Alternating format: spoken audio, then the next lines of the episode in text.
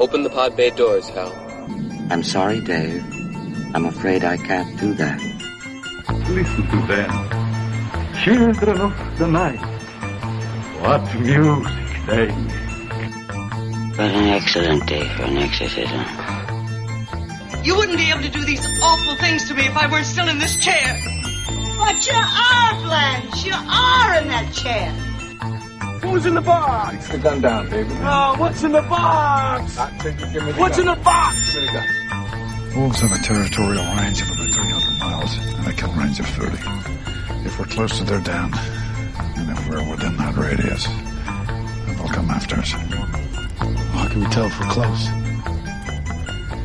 We can't. What in God's name are you talking about? The son, Mr. Thorne. The son of the devil. Hear him say. He must die, Mr. Thorne!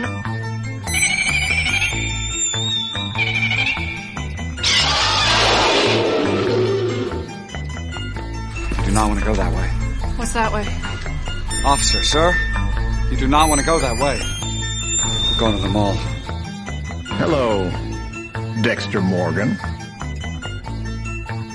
Hello, welcome once again to Halloween Boutique Psychotronic Reviews. This is Volume 2. Volume 1 was released last month under the Dark Discussions podcast feed, and so this one as as well.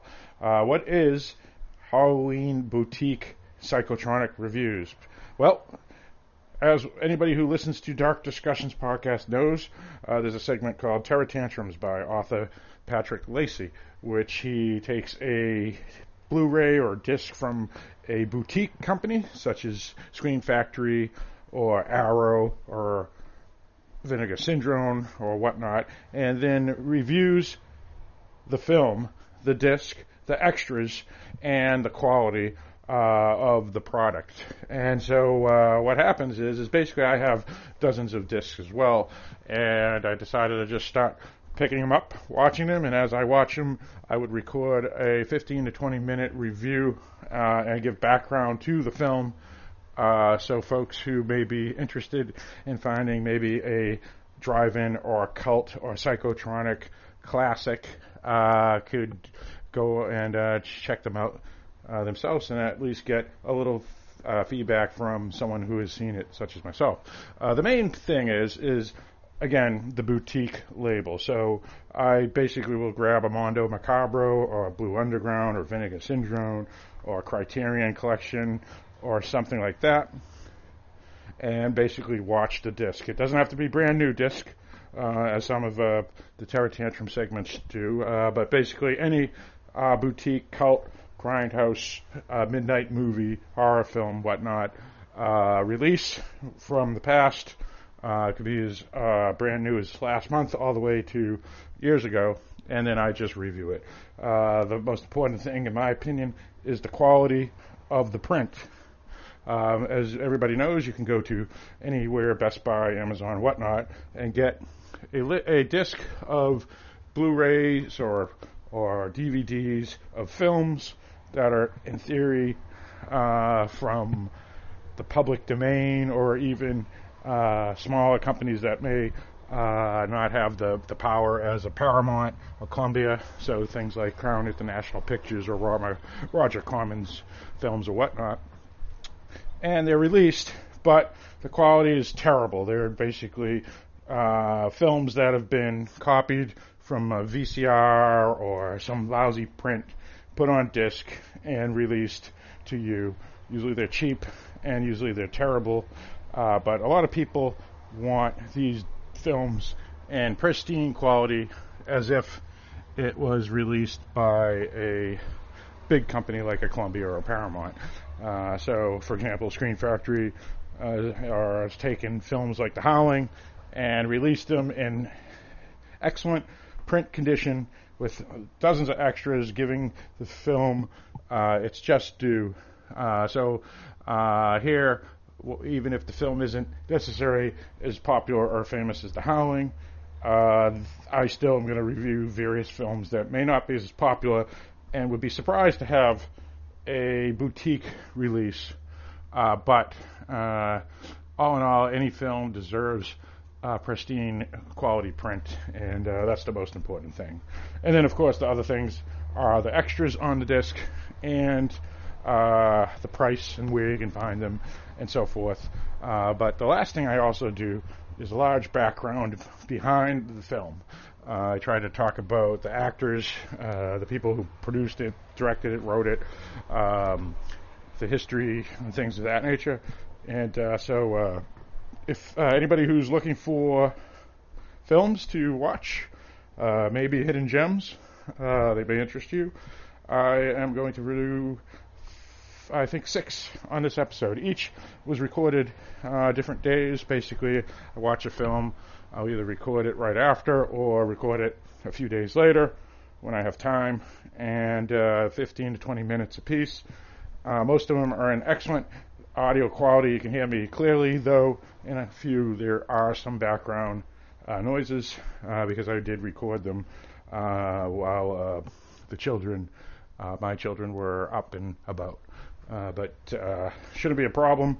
Uh, and with that, let's get into the reviews. I uh, don't know the order yet. I'm going to put it together after the fact, so uh, uh, we'll just start off with the first.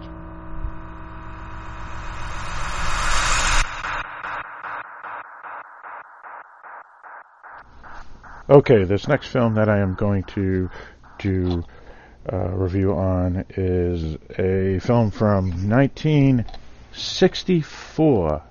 So this is one of the older films that I'm uh, basically uh, reviewing. However, it is most certainly a midnight or cult film in all ways. Uh, technically, it's really a 1965 film, so let me uh, change that. Um, now, uh, the film is called Motor Psycho. Motor Psycho. Um, basically, it is a film uh, directed by someone named Russ Meyer, or Russ Meyer.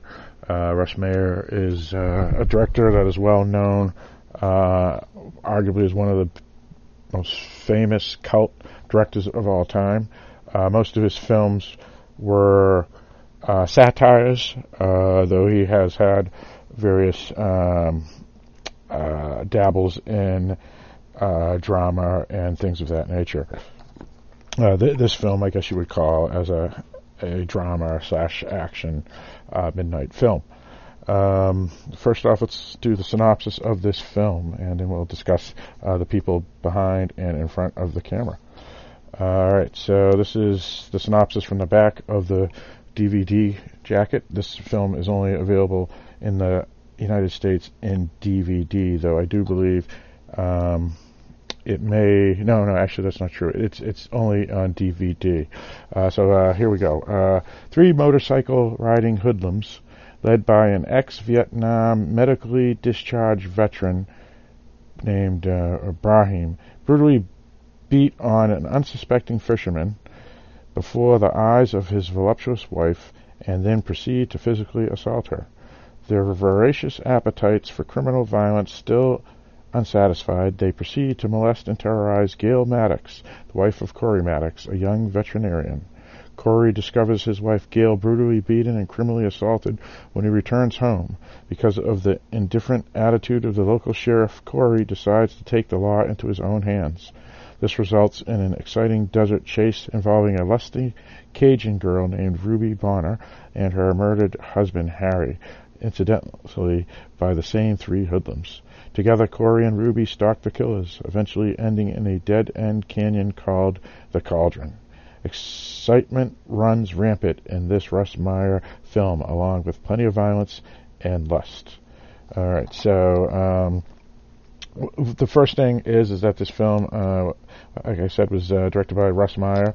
Russ Meyer was a really good friend of uh, the film critic Roger Ebert, where Roger Ebert actually wrote the screenplays for two of his films, a film called Up from uh, the mid to late 70s, and a film called Beyond the Valley of the Dolls.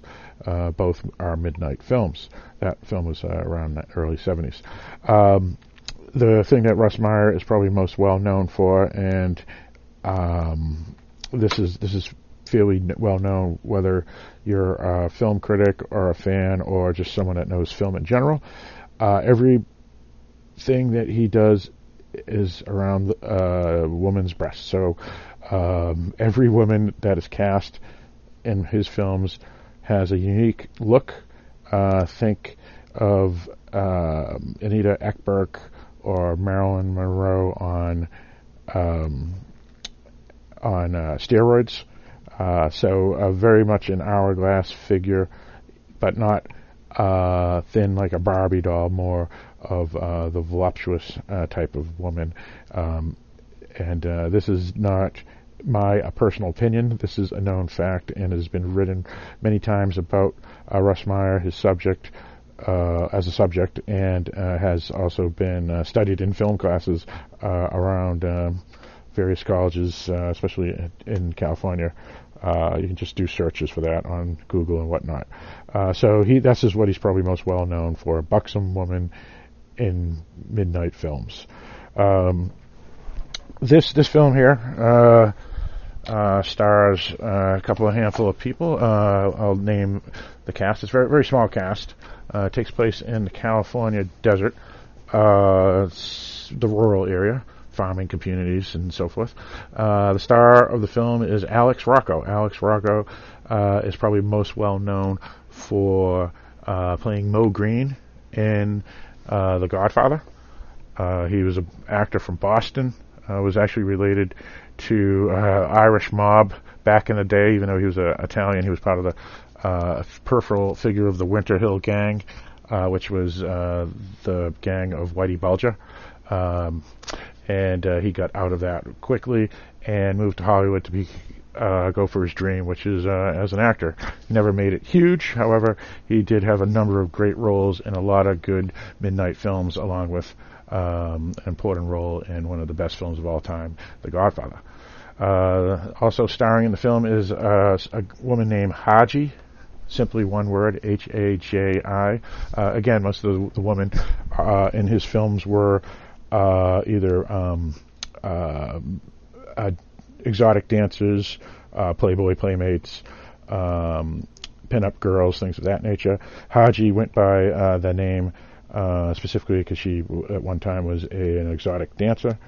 she is what they call a Kando American, an archaic term that I saw online when I was looking up information about her for this review uh, which is basically a Canadian American. Uh, she was uh, born in Quebec, uh, so she's a Quebec Canadian, um, and uh, she obviously moved to the States to pursue a career in film. And she was in a number of cult films of importance, including Russ Meyer's next f- film, which is probably his most famous, or possibly second most famous, depending on ret- uh, Return of the Valley of the Dolls uh, Beyond the Valley of the Dolls. I'm sorry. Uh, his next film after this was uh, Faster Pussycat Kill Kill, and Haji was one of the three leads of that film. Um, now, uh, other folks in this film of, of note, uh, the other three buxom women that are important uh, in the roles are Asha Louise Elvazian, uh, another woman named Sharon Lee, and another woman uh, named um, uh, Holly Winters, uh, and uh, the the three of them did not have as as big of a career as uh, Haji. they just had pretty much the one or two film roles at this time, and then just kind of faded away. however. Um, I could see, you can see why they were, were picked for the roles because they do have the Russ Meyer uh, body type, and they are um, fairly good-looking women. Um, the film is what we would call a part of the subgenre of uh, the motorcycle exploitation films. Uh, they say that the first could be argued is the Wild One back in the early '60s, starring Marlon Brando. Um, but a lot of folks actually say Motor Psycho is the first true example of motorcycles exploitation films. Uh, they usually come into two categories. One is uh, the outlawed motorcycle gang, and then uh, the other type is uh, the wandering traveler um, fighting against um, the norm. Uh, that would be like Easy Rider would be an example of of that um, part of the subgenre of a subgenre. Now, uh, this film here, um, a lot of folks say was a preliminary film for uh, Faster Pussycat Kill Kill because basically there's three antagonists, all men who are motorcycle folk who are basically dirtbags. Um, and then in 1965, the following year, uh, the, after this film was released, uh, Faster Pussycat Kill Kill was generally a similar film uh, but the antagonist motorcycle gang were all buxom women, uh, and that film is considered an important film in movie history, uh, probably for the fact of having three strong female woman antagonists, uh, not only being women but also uh, being, um, I guess, uh, sexually desired women, so showing power in all forms. Uh, so that film uh, is considered a classic in many ways and is loved by a lot of folk. Um, now, the, this film, back to this film here, uh, you could argue that um, this film had another thing that goes for it that was a first, and uh, the Vietnam War, which uh, started uh, in the in the I guess the early '60s, maybe even even you could argue in the late '50s, depending on um, how, how you want to define uh, the war because it was more of a police action. But um, by this time, 1964, the war uh, was was full on, and uh, this is the first portrayal of a a uh, character in film that has post-traumatic stress from the Vietnam War. Uh, so as we begin to see um, when we get further into the late 60s and, and, most certainly the 70s and all the way into the 80s. Uh, all these Vietnam War films and, and folks having issues coming back. Uh, this actually was the first, or that's what they say. So you could argue that this was the first uh, film portraying a Vietnam vet with post-traumatic stress, as well as the first true um, cult motorcycle exploitation film. Um, now, other things of interest about this film. Um, let's get into some of the other things of note. Uh, the first thing I would want to bring up is that one of the actors in the film is actually uh, a, a some somewhat semi-famous um, director um, for for negative reasons. Uh, basically, uh, there was a gentleman that plays um, Haji's husband in the film, uh, the actor that plays Haji's husband in the film. Um, his name is Coleman Francis. Coleman Francis was a, a well-known character actor back in the day. However, uh, he is probably most famously known today for a horror film called The Beast of Yucca Flats from 1961, which he directed. And that film, uh, oddly, is considered one of the worst uh, horror films of all times, or, or, just one of the worst films of all time, and has been on um, the that show, uh, the Mystery Science Theater 3000. Um, however, uh, he uh, has has done many other things as well, including um, uh, acting in numerous films prior to this film, or even his 1961 effort directing The Beast of Yucca Flats. Um, now, uh, the film starts off pretty quick, uh, as stated in the back of the jacket. Um, the actress, um, whose only role of note is this film, uh, Asha Louise Elvazian, is uh, sunbathing uh, while her husband is fishing, um, and uh, they get attacked by these three bikers. Um, generally, it's the bikers act fairly normal at first, and then just slowly devolve into um, evil chaos. Um, out of the three, there's they're the curious folk. Uh, one is definitely the leader, and then you have um, a follower, and then just a guy that's there just because he's there type of thing. So so there there's the standard standard leader with two bozos um, with him, uh, and they just go along with whatever he says, whether it's good or whether it's bad. They just do whatever he says because that's just the type of people they are. Um, there's very much uh, uh, shocking violence uh, to a woman in this film, though all off screen in a sense. Um, the attacks do occur. There's two deaths of, of men, um, and the at least no, no, two deaths of uh, innocents anyway, and then um, the the woman uh, they get basically sexually attacked and um, off screen have terrible things done to them as uh, you can imagine, um, and uh, the scenes that are drawn out prior to the horror that happens off screen, uh, where the the criminals have the woman, uh, and then they just kind of um, mentally abuse the people, uh, which is an interesting thing because you, know, you say, okay, this is this is uh, one of those type of films, but uh, being a precursor to Faster Pussycat Kill Kill, where the three woman antagonists in that film uh, do evil things, they do the exact same thing to both men and, and women in that film. So th- these three bad guys in this film are just really just prototypes for the evil three women in Faster Pussycat Kill Kill, uh, where they do um, mental abuse, murder, and then eventually um, um, some rotten things to their victims. And uh, this is what happens here. Uh, being 1964, uh, this is off screen. Um, also, um, Russ Meyer is known for um, a lot of nudity in his films. Uh, this film has only a brief, if if any, just for the fact that it is uh, an early exploitation f- film and and not when he was in uh, full, um, I guess, uh, po- po- post. Um, uh, whatever the MPAA, you know, when when 1969, when everything just went to hell and everybody could do pretty much whatever they wanted. Uh, this was obviously right before that.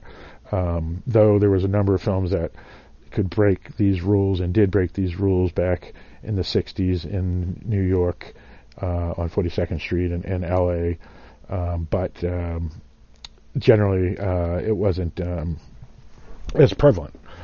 Um, so uh, that's so there's attack. Basically, the the, the, the uh, lead actor said it on the back jacket. So I already read that. Um, Alex Rocco's uh, a veterinarian. He goes out to help uh, this woman uh, who's supposedly has a one of her livestock that's ill. this woman is strikingly well endowed and pretty good looking, as as all of Russ Meyer actresses are and she attempts to um, seduce him, and uh, obviously he says no. But unfortunately, while this happens, his wife gets attacked, and that's that's pretty much um, the send off and in the beginning of of the film. Um, some of the things that are, are very interesting is um, the the police officer um, when when the wife is taken away to the, the hospital, um, the police officer is the typical person that oh the, it's not a big deal, um, uh, she'll be all right.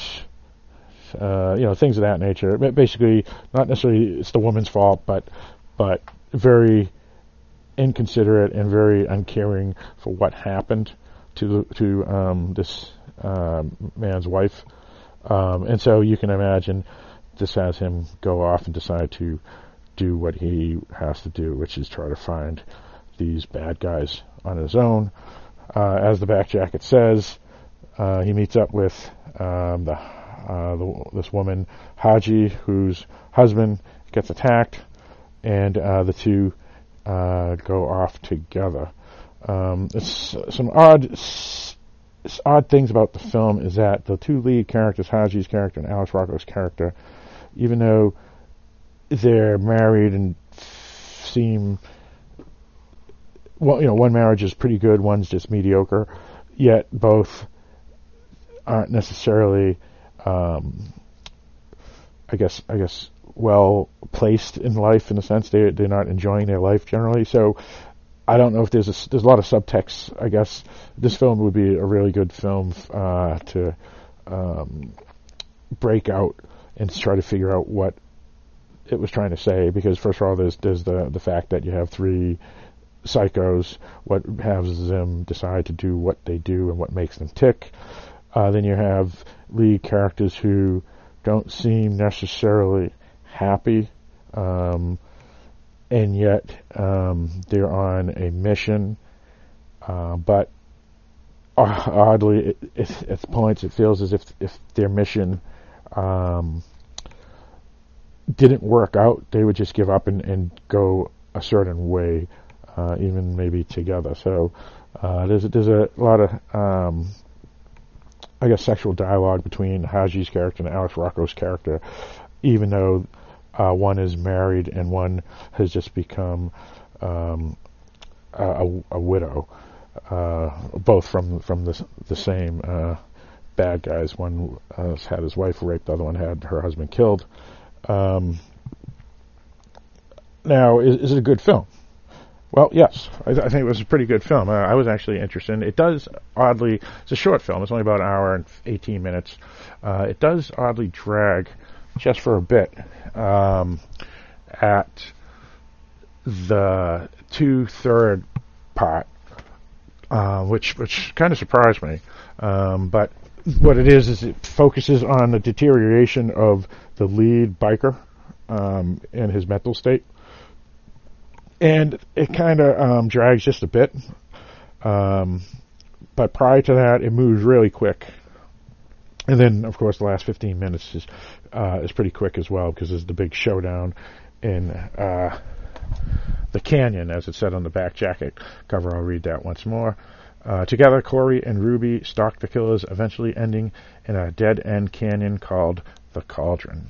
Um, now, um, would I recommend this film? Yes, yeah, I, I think it has pretty much everything. Uh, anybody who would, would like um, cult thrillers, uh, midnight movie thrillers, uh, it has uh, gorgeous girls, shocking violence, psychological horror, um, and um, an interesting um, plot with a, a, pretty cool showdown at the end. Um, I did avoid watching the film for a while. It's been on my stack of movies to watch for a while because um, the advertisement for the film made it look more um, like uh, a jolly, good ride. You know, a, a, has a biker and a hot babe on the bike uh, riding around. Uh, so it doesn't look like a thriller at all, based off of the the the jacket, um, or, or, or, the, or, I should say the movie poster. Uh, but I was very much wrong. I discovered later that the movie poster was photoshopped, not photoshopped with technology today, but however they did it back in the day. Uh, they took a photo of one of the women uh, that's in the film and uh, and the lead biker, and they put them together on the bike, even though this never occurs. And both pictures are in the film, but in different context. So as a result, it makes it look like a fun biker film rather than a thriller. Um, but most certainly, this is not a fun biker film at all. It is definitely a thriller. And you could argue, even though it was before the rating system, I would give it an R rating for the implied sexual violence that occurs to the woman. So to wrap up, uh, the film itself, uh, presentation is excellent quality. Uh, it's uh, mastered um, on on DVD, uh, but it looks uh, brand new, black and white film that is high quality audio and video. Uh, so it is um, not some crappy VHS burn or copy of the film. So uh, high recommend uh, for buying the disc uh, because it will present the film uh, exactly the way that you would hope uh, a film that is a cult film would be presented, not some crappy illegal copy or burn copy, whatnot, but in a fine uh, digital quality that um, is uh, perfect for viewing on the big screen. Uh, big screen meaning uh, your large television. Uh, so um, the place you can buy it is uh, at rmfilms.com. RM stands for Russ Meyer. Uh, the reason I'm s- saying that you go there rather than elsewhere is because Russ Meyer films besides Beyond the Valley of the Dolls, all his films are actually owned by his estate and uh, he just uh, passed away within the past uh, eight to ten years or so. Um, but uh, his estate, uh, which uh, includes his family and whatnot, they own the rights to all his films except for the one Beyond the Valley of the Dolls. so they sell his films directly through rmfilms.com. so that's where you would get the film. And they do have various sales. Uh, mostly their their films, unfortunately, are a little more expensive uh, than um, what you would hope. You know, sometimes they're up to twenty nine ninety nine, but um, especially during Black Friday, Christmas time, uh, you can find. Uh, the films there usually on sale. Uh, they have uh, deals during um, Christmas and Thanksgiving time where you can get the films for half price at, at, at some cases. That's where how I got uh, my copy. It was a half price uh, sale from rmfilms.com.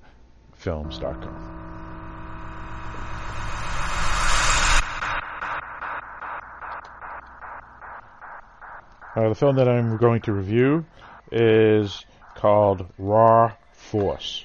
Uh, Raw Force actually uh, went under some other titles back uh, in the day uh, called Kung Fu Cannibals, um, but uh, it's mostly known as Raw Force and um, has been released on Blu-ray by Vinegar Syndrome on October 2014 as Raw Force. It's a more famous name. Um, this is a film that I picked up at a convention um, in Massachusetts, uh, where uh, vinegar syndrome, uh, especially in the New England or northeastern area, always has booths. To, and they always uh, sell their movies there, and uh, you can get some really good deals through them uh, when you see them at at conventions. Um, Vinegar Syndrome is a company out of Connecticut, and they are one of the better companies, I would say, for boutique uh, DVD companies. Uh, not only do they remaster their own films and mostly Blu-rays, those in some cases they do DVDs, and those are still awesome as well.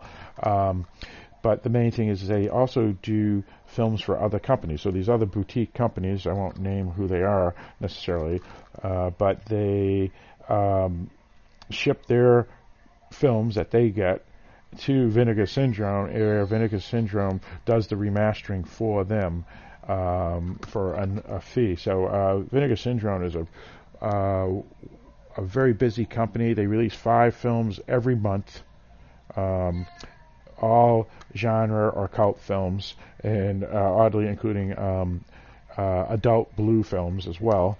And uh, but they also do the remastering of other boutique companies as well. They are planning to open eventually a brick and mortar store in Connecticut, down on the new new uh, Long Island Sound, the, and so they're gonna they're gonna have a brick brick and mortar store maybe in 2017 uh, or maybe 2018. Uh, at least it's tentatively uh, scheduled to have such a store, and uh, that would be pretty cool. And they did say they would be selling not only Vinegar Syndrome uh, films, but all cult films by any boutique company or major company for that matter, where um, cult fans can get um, discs uh, and films that they love, um, as well as memorabilia and so forth. Um, this film here, Raw Force, is uh, one of the many films that were made in the Philippines. Um, it is actually uh, curious who produced it, but uh, we'll talk about that and and uh, the director and all that in a moment and who starred. But uh, let me read the back jacket of the film uh, by Vinegar Syndrome. It says, Raw Force. Welcome to Warriors Island, burial ground of disgraced martial arts masters. When the Burbank Kung Fu Club travels to this mysterious island, they quickly find themselves facing the bloodthirsty vengeance of flesh-ripping Kung Fu fighting zombies, gun-toting white slave traders, and a band of strange monks who may be the only key to explaining the madness. Edward Murphy's Raw Force is a virtual smorgasbord of over-the-top sleaze, mixing zombies, cannibals, outrageous action, gore, copious, copious amounts of nudity, and starring exploitation greats Cameron Mitchell and Vic Diaz. Vinegar Syndrome presents this quintessential piece of early 80s sleaze, newly restored from the original camera negative and on Blu-ray for the very first time. Uh, the film is from 1982. Uh, this cut is the definitive cut of 86 minutes, uh, and it includes numerous um, extras, and we'll talk about them in a moment as well. But uh, let's first talk about uh, the folks behind the film. Um, now, uh, the folks behind this film happen to be a few producers, but the main one of note, the one that set up uh, a lot of it um, was a guy named Lawrence Woolner. Lawrence Woolner uh, is very well known for a number of reasons. Um, he actually was part of uh, a group of brothers. Uh, the brothers happened to be named um, the Woolner Brothers Company, uh, a releasing company. Uh, uh, Lawrence, Bernard, and uh, David, and uh, they released numerous great uh, horror flicks and genre flicks of the past. for example, they were the people who released Castle of Blood, the Barbara Steele film directed by Antonio Margheriti. Um, also, um, who directed Seven Deaths in the Cat's Eye, which is discussed in this episode of Halloween Boutique uh, Psychotronic Reviews, Volume 2. Uh, they also did uh, Attack of the 50 Foot Woman, the classic film that everybody uh, knows that starred uh, a number of uh, pretty important Hollywood scream queens, including um, Allison Hayes and Yvette Vickers. they also did um, the film um, Castle of the Living Dead, the Mario Bava film Blood and Black Lace. Uh, they did um, Hercules in the Haunted World, as well as Hercules Conquers Atlantis and Hercules and the Captive Woman. Uh, so they, they did a number of, of, films of note besides Raw Force. Uh, the director uh, was an interesting individual. He um, one of the the things on the disc they interview him uh, basically uh, it's called Destination Warriors Island, a featurette with director Ed Murphy and cinematographer Frank Johnson. And uh, Ed Murphy was actually uh, a person that uh, got a full scholarship to, I forget which school, but you can see it in that documentary. Um, that was pretty prestigious, but uh, he decided to say no and did instead went door to door to various production companies until uh, he was able to get uh, an interview with uh, Lawrence Woolner where he uh, was hired to direct this film, and he actually wrote it as well. Uh, the stars of the film are some of note. Uh, let's let's go through them. Uh, the, one of the most interesting was basically um, Cameron Mitchell. Cameron Mitchell was actually one of the founders of the Actors Studio with Lee Strasberg uh, back in the day, and um, Cameron Mitchell, unfortunately, uh, wasn't as um, a good of an actor as some, so he was relegated a lot to um, B films, and he did many uh, B films. Uh, some of the interesting ones that you may uh, have heard of are um, uh, as follows: Kill Squad. Uh, he also did Texas Lightning. He did um, Without Warning, Silent Scream, um, The Demon from 1979, The Toolbox Murders, um, Midnight Man, uh, The Klansman, uh, Slaughter. A lot of these films, as you can see, um, are midnight films that have been remastered and re-released by numerous boutique companies. So a lot of these films are actually now available in pretty good uh, definition, um, you know, high uh, high definition uh, releases. Um, but uh, the one reason uh, you can see how he was brought back in by um, uh, Lawrence Woolner is the fact that he actually was one of the actors in. Um, Blood and Black Lace, uh, which is uh, produ- produced by uh, Lawrence Woolner. So uh, that's why they brought him in, and he was well enough known name that they wanted at least someone of note to le- be uh, lead in this film.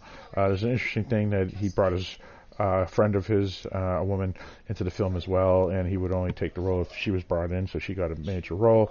Another person of note in the film was Vic Diaz. Vic Diaz was a Filipino actor uh, that was in numerous films by um, Roger Corman, um, all the, the prison films, the woman prison films uh, back in the 70s and, and so forth that um, were done by Roger Corman. Uh, basically, if you want to learn more about the Filipino film industry, there's an excellent documentary called Machete Maidens Unleashed. Uh, it used to be on um, Netflix. I'm not sure if it's still there, but it's a, like an hour and a half to two hour documentary of the of all the horror and genre films made in the Philippines from uh, the late 60s to uh, the modern day, uh, specifically focusing on Roger Corman's films. Uh, this film here was a Filipino film, and that's why Vic Diaz was involved. Um, and it was um, a, a film that was not done by Roger Corman, however, as as noted, it was by uh, Lawrence Woolner. Um, uh, the the reason I picked it up was I found out Vic Diaz was in it and that it was a Filipino uh, genre film. Uh, originally, I was not interested in it because it looked like a kung fu film. Uh, however, it is, and by no means truly a kung fu mil- film. It is a midnight film for sure. It has horror elements uh, as well as women in prison elements. It has a lot of different uh, elements of uh, midnight film. So there's uh, sexploitation, there's horror, there's women in prison, there's uh, kung fu, and uh, whatnot. Oh, oh, and of course the most important, there's zombies. This is a zombie film. Uh, basically, the plot is a group of white and Asian trade slave uh, people. Basically, they uh, kidnap uh, woman, Asian, and Caucasian woman uh, bring them to this island, Warrior Island, where they give them to these monks that happen to live there, uh, some sort of cult. Uh, Vic Diaz is the leader of this monk cult, and what they get in return by giving these women to uh, this cult, they get uh, jade. So it's basically trading uh, slave traders, basically um, woman for Jade. And uh, what happens is is that you get this group, this boat that uh, leaves uh, the U.S. Uh, a port in the U.S.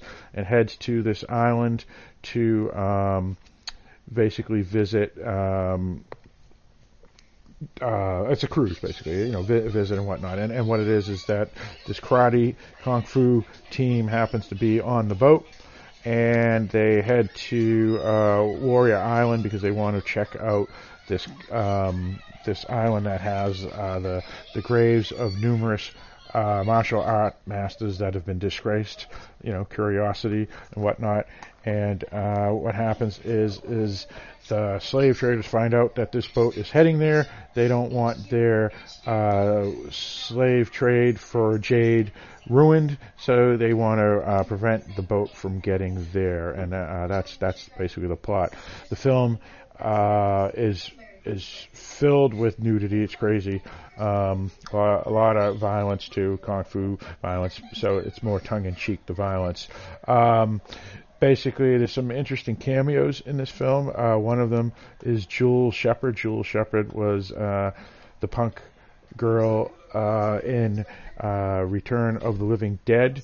Um, and uh, she's also known for a film called Christina. Uh, she was good friends with Dan O'Bannon, um, the director of Return of the Living Dead, and uh, he actually wanted her to start as um, the trash role in that film, but she didn't want to because she thought um, at that time in her career, she didn't want to do uh, any more nudity, and she wanted to try to get uh, more known for acting, and so uh, she was uh, cast as uh, the other punk girl in the film. Um, but um, one of her more famous films is Christina, and she was in My Tutor, um, which are all have been remastered and are now available uh, out um, on Blu-ray and whatnot. Uh, Hollywood Hot Tubs she was in as well. Uh, but another interesting uh, cameo was by um, uh, the actress that starred in I Spit on Your Grave. That's right, Camille Keaton has a role in this film as well, where she uh, plays uh, a drinking girl um, and at this party scene on the boat. So both uh, Jewel Shepard and Camille Keaton play uh, um, actresses that are uh, part of this party scene that's on the boat, uh, which is they both uh, get naked. Uh, so there, there's a lot of exploitation midnight elements to this film. Um, I'm actually um, glad I purchased it because it is a lot of fun. It's it's it's a great film. Didn't keep me bored at all. I mean, it's obviously a, a B film and a midnight film, but total um, total fun film. Uh, it's got zombies. It's got everything that you uh, would want in a midnight film. Um, the price for it, where you can find it. Obviously, you can find it from uh, vinegarsyndrome.com and uh, get it there. But uh, Amazon actually is selling it now for fourteen dollars and ninety nine cents, uh, which is pretty damn good uh, because originally it was released as a twenty something dollar, 25 26 dollar film. Then it went down to uh, the nominal eighteen ninety nine or so. But now they're selling it for uh, fourteen ninety nine on Amazon, and it is uh, a dual Blu-ray and DVD combo disc. Um, so it's definitely uh, uh, a pretty good pickup. Uh, for for the money. Um, and again, it's a damn good fun film, and it has some really good cameos, as I mentioned. Uh, plus, um, the movie is packed with uh, everything you want. Uh, the zombies are pretty cool. Um, Vic Diaz uh, chews his scream time like like you would expect if you're familiar with him as one of the guards in the Woman in Cage films by Roger Corman such as uh, the Big Bird Cage he was in, and he was in um, um, Black Mama, White Mama, you know these Pam, Pam Grier films. Basically, he was in uh, Night of the Cobra Woman. He was in Beast of the Yellow Night, Bloodthirst, uh, Daughters of Satan. Um, Savage, Sisters. I mean, you know, he was in all of them, all the big films back in those days. Um, what other things of note about this film. Um, well, not, not, much more. I mean, it, this is a pretty short review compared to some of my other reviews on Halloween Boutique Psychotronic reviews, but uh, uh, it's generally um, the plot synopsis I gave, and then just action and nudity straight from uh, beginning to end, and uh, yeah, that's it. Um, so oddly, there, there's a at the end of the film it says to be continued, though uh, the film does wrap up uh, correctly with a fine ending. Um, but originally they were planning to make a part two, and uh, that actually just never got made. Uh, further items of interest on the this film: uh, there's actually, uh, as I said, a short featurette called Destination Warriors Island. Featurette with director Ed Murphy and cinematographer Frank Johnson. Uh, but there is an audio interview with finishing editor Jim Wynorski. Jim Wynorski, well-known cult director that worked with Roger Corman as well as among other folks.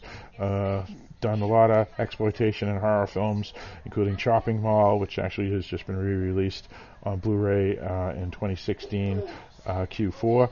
Uh, but uh, what was interesting, and he's uncredited here, is he actually recut the entire film because the original cut of the film before it was released to the general public uh, was not well received by uh, viewing audiences, um, critique audiences. So they brought in Jim Wynorski, um, and he actually recut the film to its final cut that you see here, and um, uh, he did a great job because uh, in its uh, running time of 86 minutes, it is nonstop uh, horror uh, comedy, comedy as in more tongue in cheek, not not slapstick, um, and exploitation elements.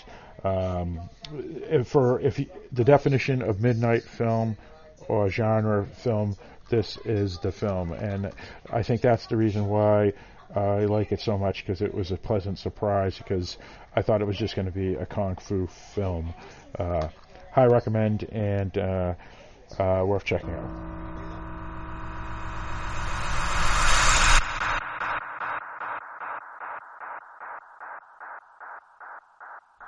The film that I am going to review now is called Seven Deaths in the Cat's Eye.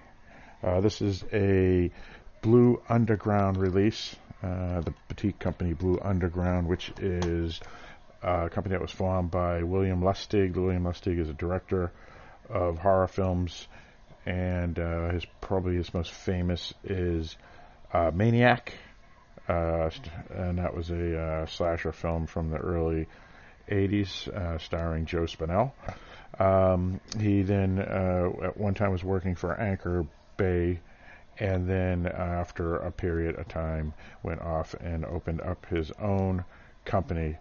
Uh, once again, called Blue Underground. Blue Underground is one of the older boutique companies, and arguably one of the better boutique companies since they continuously put out excellent product um, and are now releasing some really big uh, releases on Blu-ray. So uh, high recommend for that company. And uh, it appears monthly they release new uh, discs. Uh, this here is one of their older discs. Uh, it was actually released back in October of 2005. It at this time is only a disc that has been uh, put out on DVD. It is not uh, been upgraded to Blu-ray, um, but uh, the transfer I can say is still excellent. It is a fairly inexpensive disc at this point. Uh, it is only uh, $9.99 uh, if purchased through Amazon. So uh, that's a fairly good price for a film with a number of extras as well. So to read the back jacket of the disc, uh, this is what it has to say. International sex symbol Jane Birkin, uh, from the film Blow Up, stars as Corringa, a beautiful young girl who returns from a convent school to her family's ancestral castle.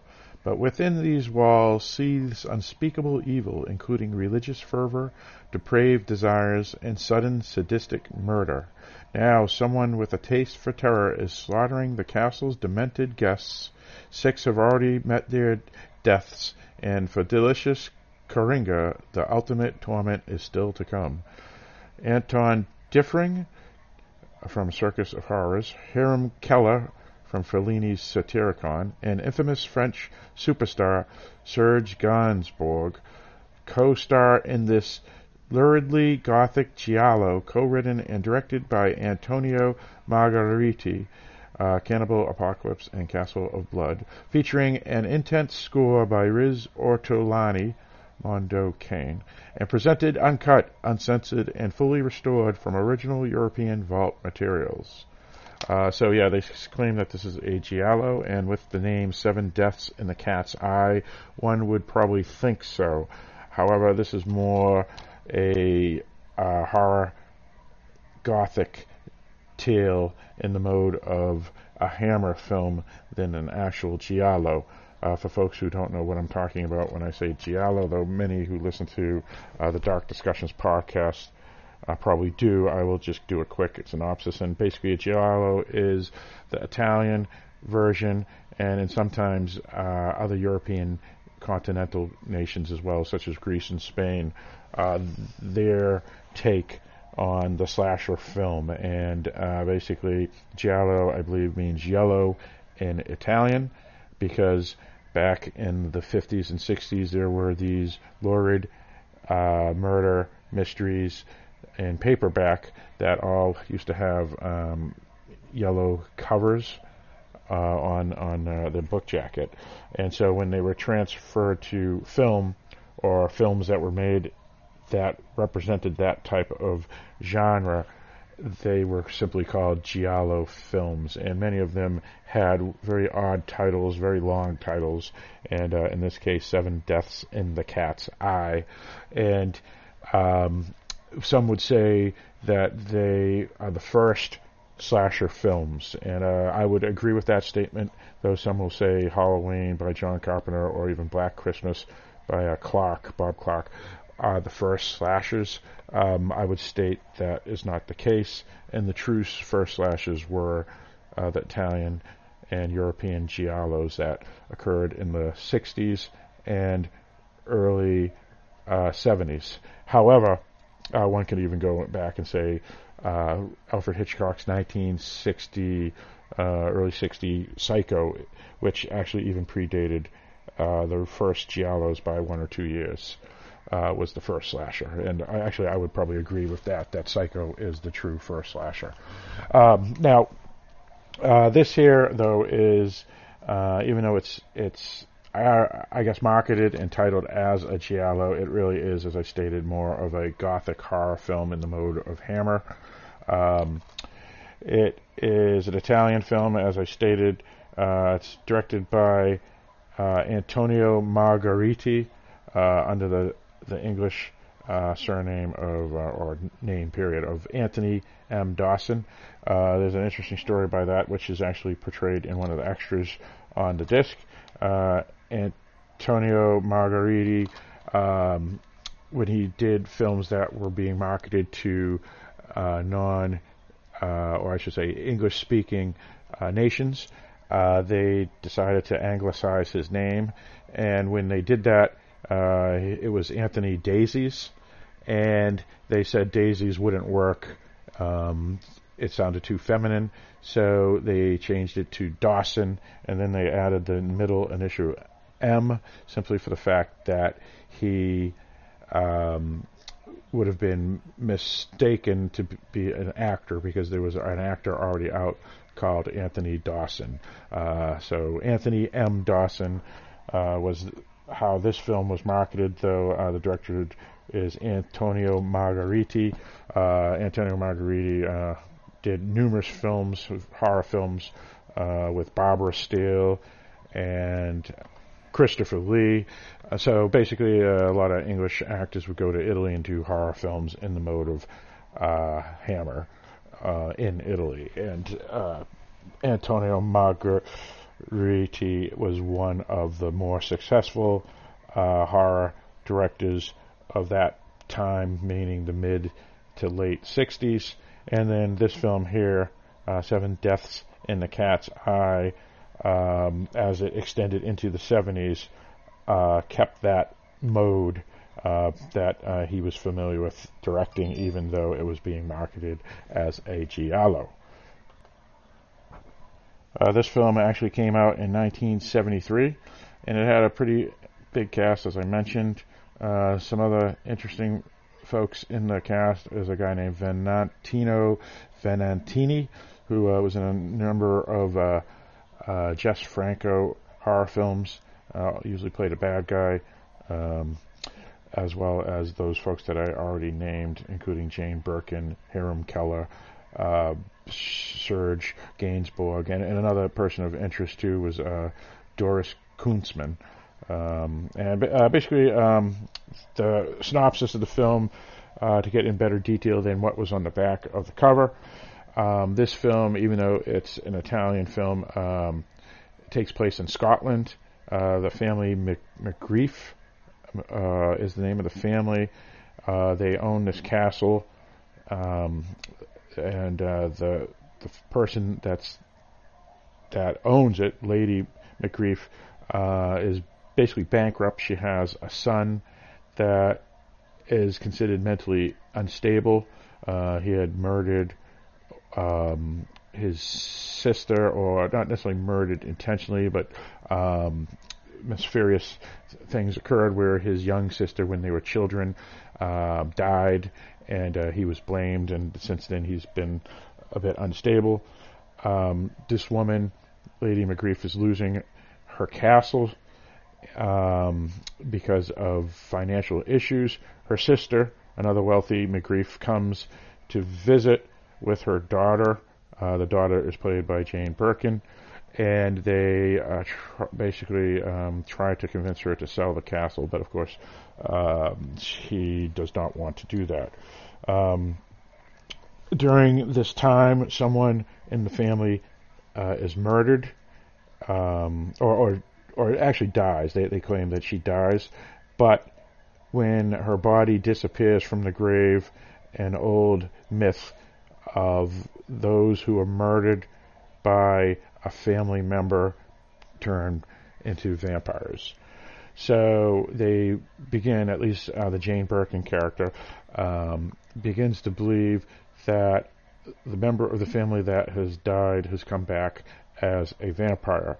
Uh, there's a couple other folks uh, that happen to be important to the plot. Uh, there's a priest, a Catholic priest, since um, Scotland is a, usually or mostly a Presbyterian nation. Um, there's not Catholics are, are, basically a minority, and the chapel or the Catholic chapel in this area of the country happens to be uh, within the castle of the McGriffs.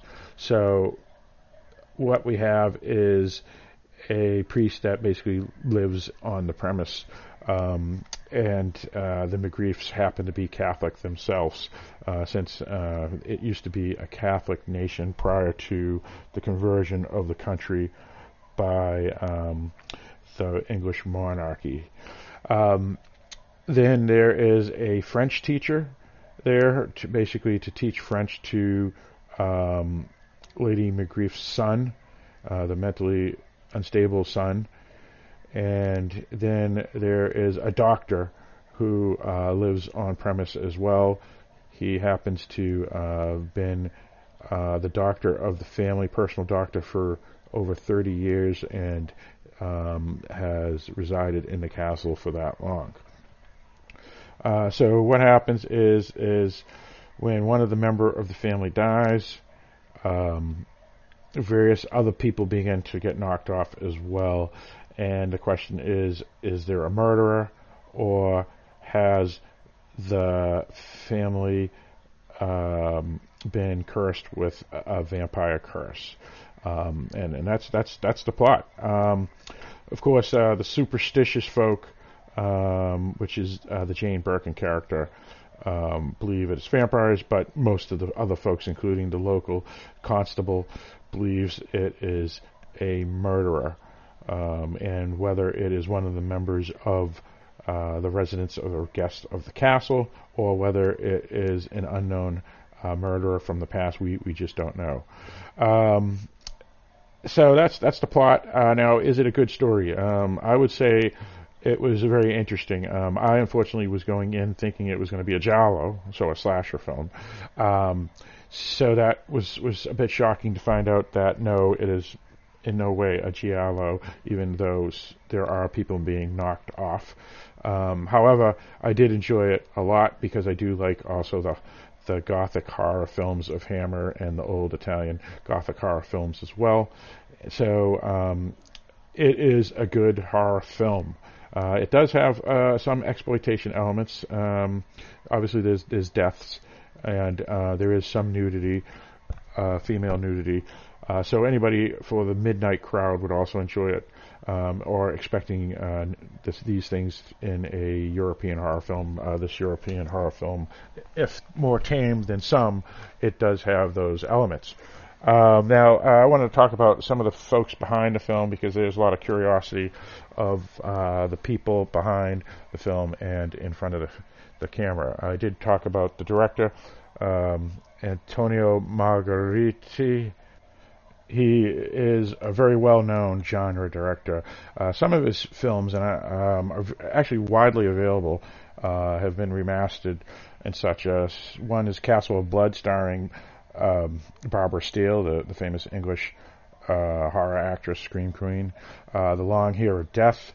Um, there's uh, some sp- space films they did, or, or, science fiction films that he did, including Wild Wild Planet, which you can find on disc. Uh, Cannibal Apocalypse, The Virgin of Nuremberg, which is the film that stars Christopher Lee. Uh, another giallo called Naked You Die, um, which is one of the more interesting titles, I would say, and has actually pretty cool DVD cover. That one, I think, may be out of print, but still available uh, by third-party sellers on Amazon. Um, he also did Killer Fish, which actually starred um, um, uh, the great uh, Margaux Hemingway, uh, which uh, people uh, may know as the granddaughter of um, Hemingway, the author. And she actually had some pretty damn good roles and I've always thought she was a great actress. She unfortunately died young. Uh, Karen Black was in that film as well, as well as uh, Lee Majors. That film actually just came out on Blu-ray a couple of months ago, completely remastered. Uh, it's been on my radar to possibly pick up. Um, seemed pretty interesting to me, specifically probably um, during our uh, Killer Fish Fest on Dark Discussions podcast that we did back in the fall of 2016, just a couple of months ago. Uh, it came out just around then, and it was one of the films that I was considering as possible uh, topic. And um, I'm also on a uh, Margaux Hemingway kick at the moment. I've just seen a couple of other films, uh, including uh, Lipstick, which was a pretty damn good thriller. Um, so uh, that's a film that I'm, I'm potentially going to check out at some point. Um, now, the other folks of interest that I wanted to bring up about this film include, uh, first off, the lead actress, uh, which is uh, Jane Birkin. As I said, um, she happens to be the the lead. She's the the woman in the film that believes the vampires are coming. Um, uh, the interest, uh, the reason that she's uh, a curiosity of interest is uh, for a number of reasons. Uh, first off, she was a huge um, model prior to getting into acting, and um, she's a daughter of uh, the actress Judy Campbell, and a father was a military hero in World War II. Um, her brother actually became a screenwriter and director, Andrew Birkin. Um, the interesting thing about her here is that uh, she became a counterculture, I guess, uh, similar to like Twiggy, that type of fame. Um, and uh, actually was in uh, the great film Blow Up. That was a big film in the 1960s. Uh, that's actually getting a re-release on Criterion in about two or three years from now. So I mean, two or three years, two or three months from now. So uh, by the end of Q1 of 2017. Look for Criterion's Blow Up, uh, starring uh, Jane Birkin. A couple of things of note besides that is that she actually was the common law wife of the actor that played the constable in this film. And uh, again, the constable was played by Serge Gainsbourg, who is a huge singer. He's passed away now, but he was a huge singer um, in uh, France, and um, so I, I don't know how to compare him to say uh, someone in the U.S. Uh, or England that people would know, but I, I, would assume that he was in the same league as like a Dean Martin or someone like that, and uh, he's still well known today and loved, even though he has passed. Um, they had a daughter uh, named Charlotte Gainsbourg, and yes, that's the same Charlotte Gainsbourg that is in the films Nymphomaniac by Lars von Trier. Uh, so, you know, a lot of six degrees to separation here. Um, oddly, though, uh, Jane Birkin, one of her most notable things of fame, happened to be the fact that the Birkin bag, which are these huge bags that you can find everywhere, all women wear them or, or carry them nowadays, uh, or at least uh, faux or cheaper versions. Um, the the you can actually even find them pretty much at any outlet uh, complex. There's always Birkin bag stores and such. And basically, what it was is uh, she sat next to this this um, individual who uh, um, made not only bags but clothes and a fashion designer uh, on an airport uh, or first first class basically first class on an airplane and he, she he noticed her problems carrying all her uh, feminine items that she would want to carry like makeup and whatnot especially being an actress and model and uh, he developed the Birkin bag uh, gave her the first one and named it after her, and now 30 something years later, the Birkin bag is well known. Everybody has them, and yet, um, where did the t- term come from? It came from this actress. Um, so, yeah. My personal favorite actress in the film happened to be uh, the the person that played the French teacher. Uh, uh, that would be uh, the actress Doris Kunstmann, and uh, I just thought her uh, role was one of the more ambiguous roles because as a who done it, I thought she played hers the best um, because there is a number of red herrings in the film, and some of them are more obvious than not. Uh, there is a couple of interesting twists that are really cool. Uh, but uh, Doris Kunstmann, uh, she actually is a German actress that has appeared in numerous uh, films. Uh, one of her more notable films of recent years was the film Funny Games, the original German language one by Michael Haneke, the, the Oscar Award nominated director. She actually plays a small role as one of the neighbors uh, in the film. Uh, I believe she played the the, the neighbor um, that lived on the other side of uh, the lake, but no matter. Uh, that's just some uh, interesting trivia, I thought. Um, but either way, uh, this film is a pretty solid horror uh, gothic tale. Uh, the set pieces are pretty damn good for the seven cat seven deaths in the cat's eye because it is uh, an old castle. There's interesting gargoyles, which they call chimeras here, which is the the the monster from uh, Southern European mythology. Um, so there's a lot, a lot of really cool aspects. There's, there's uh, a churchyard, which basically means a grave, a cemetery on premise, and um, that's where uh, so a lot of the film takes place. Um, and there are other things of note that are kind of creepy, like rats and and uh, thing cobwebs and and so forth. Um, I would I would say that uh, if you go into this film thinking more Hammer like, then you're going to like this film. So make sure you go in with those expectations and do not uh, go in thinking it is a slasher or what the Italians would call giallo. Uh, so yeah, that's the review for Seven Deaths in the Cat's Eye, uh, released by Blue Underground in October of 2005. Uh, it has not been upgraded to Blu-ray yet, but uh, the the disc is pretty pretty good. It has a interview with uh, the screenwriter Giovanni Simonelli, and also um, a little uh, interview with the director talking about how he was called uh, Andrew M. Uh, Dawson.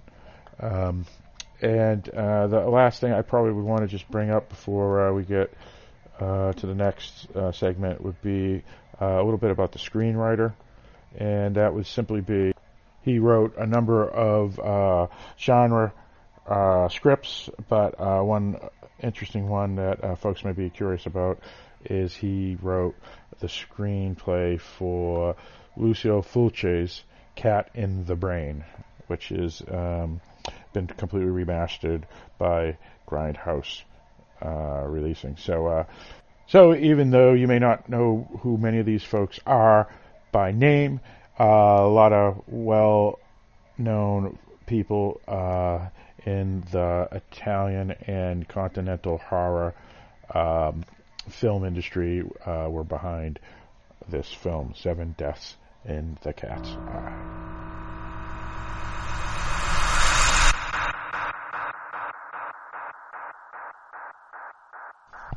Okay, the film that I am reviewing right now is a 1969 film entitled Camille 2000. Uh, Camille 2000 is not a horror film, however, it is an exploitation film. Some would even say it's a sexploitation film. It is a film directed by a pretty famous uh, cult and midnight movie director named uh, Redley or, or, Radley Metzger. Radley Metzger. Uh, folks may know some of his other titles, such as The Lickerish Quartet or Score. Uh, fairly uh, well-known films for uh, the midnight movie crowd or cult cinema fans. Uh, this film here, Camille 2000, was actually um, one of three films, including The Lickerish Quartet and and Score that were actually uh, done in uh, Europe, uh, southern Europe, or the Balkans. Um, Balkans meaning Croatia, uh, and, and uh, nation, nations um, down in the Adriatic Sea. Uh, basically, he went to Europe because he could get more money for some of his productions, and Camille 2000 was the first of um, of uh, importance out of these three films that I just named: Camille 2000, Lickerish Quartet, and Score. Um, the film actually um, takes place, or, appears to take place, in Rome, even though some of the movie posters actually show the Eiffel Tower in the background, uh, which um, is a bit odd because I, I know it was filmed in Italy, and um, most of the reviews that I've read or blogs that I've read about the film made it sound as if it was in, um, based in Italy or specifically Rome.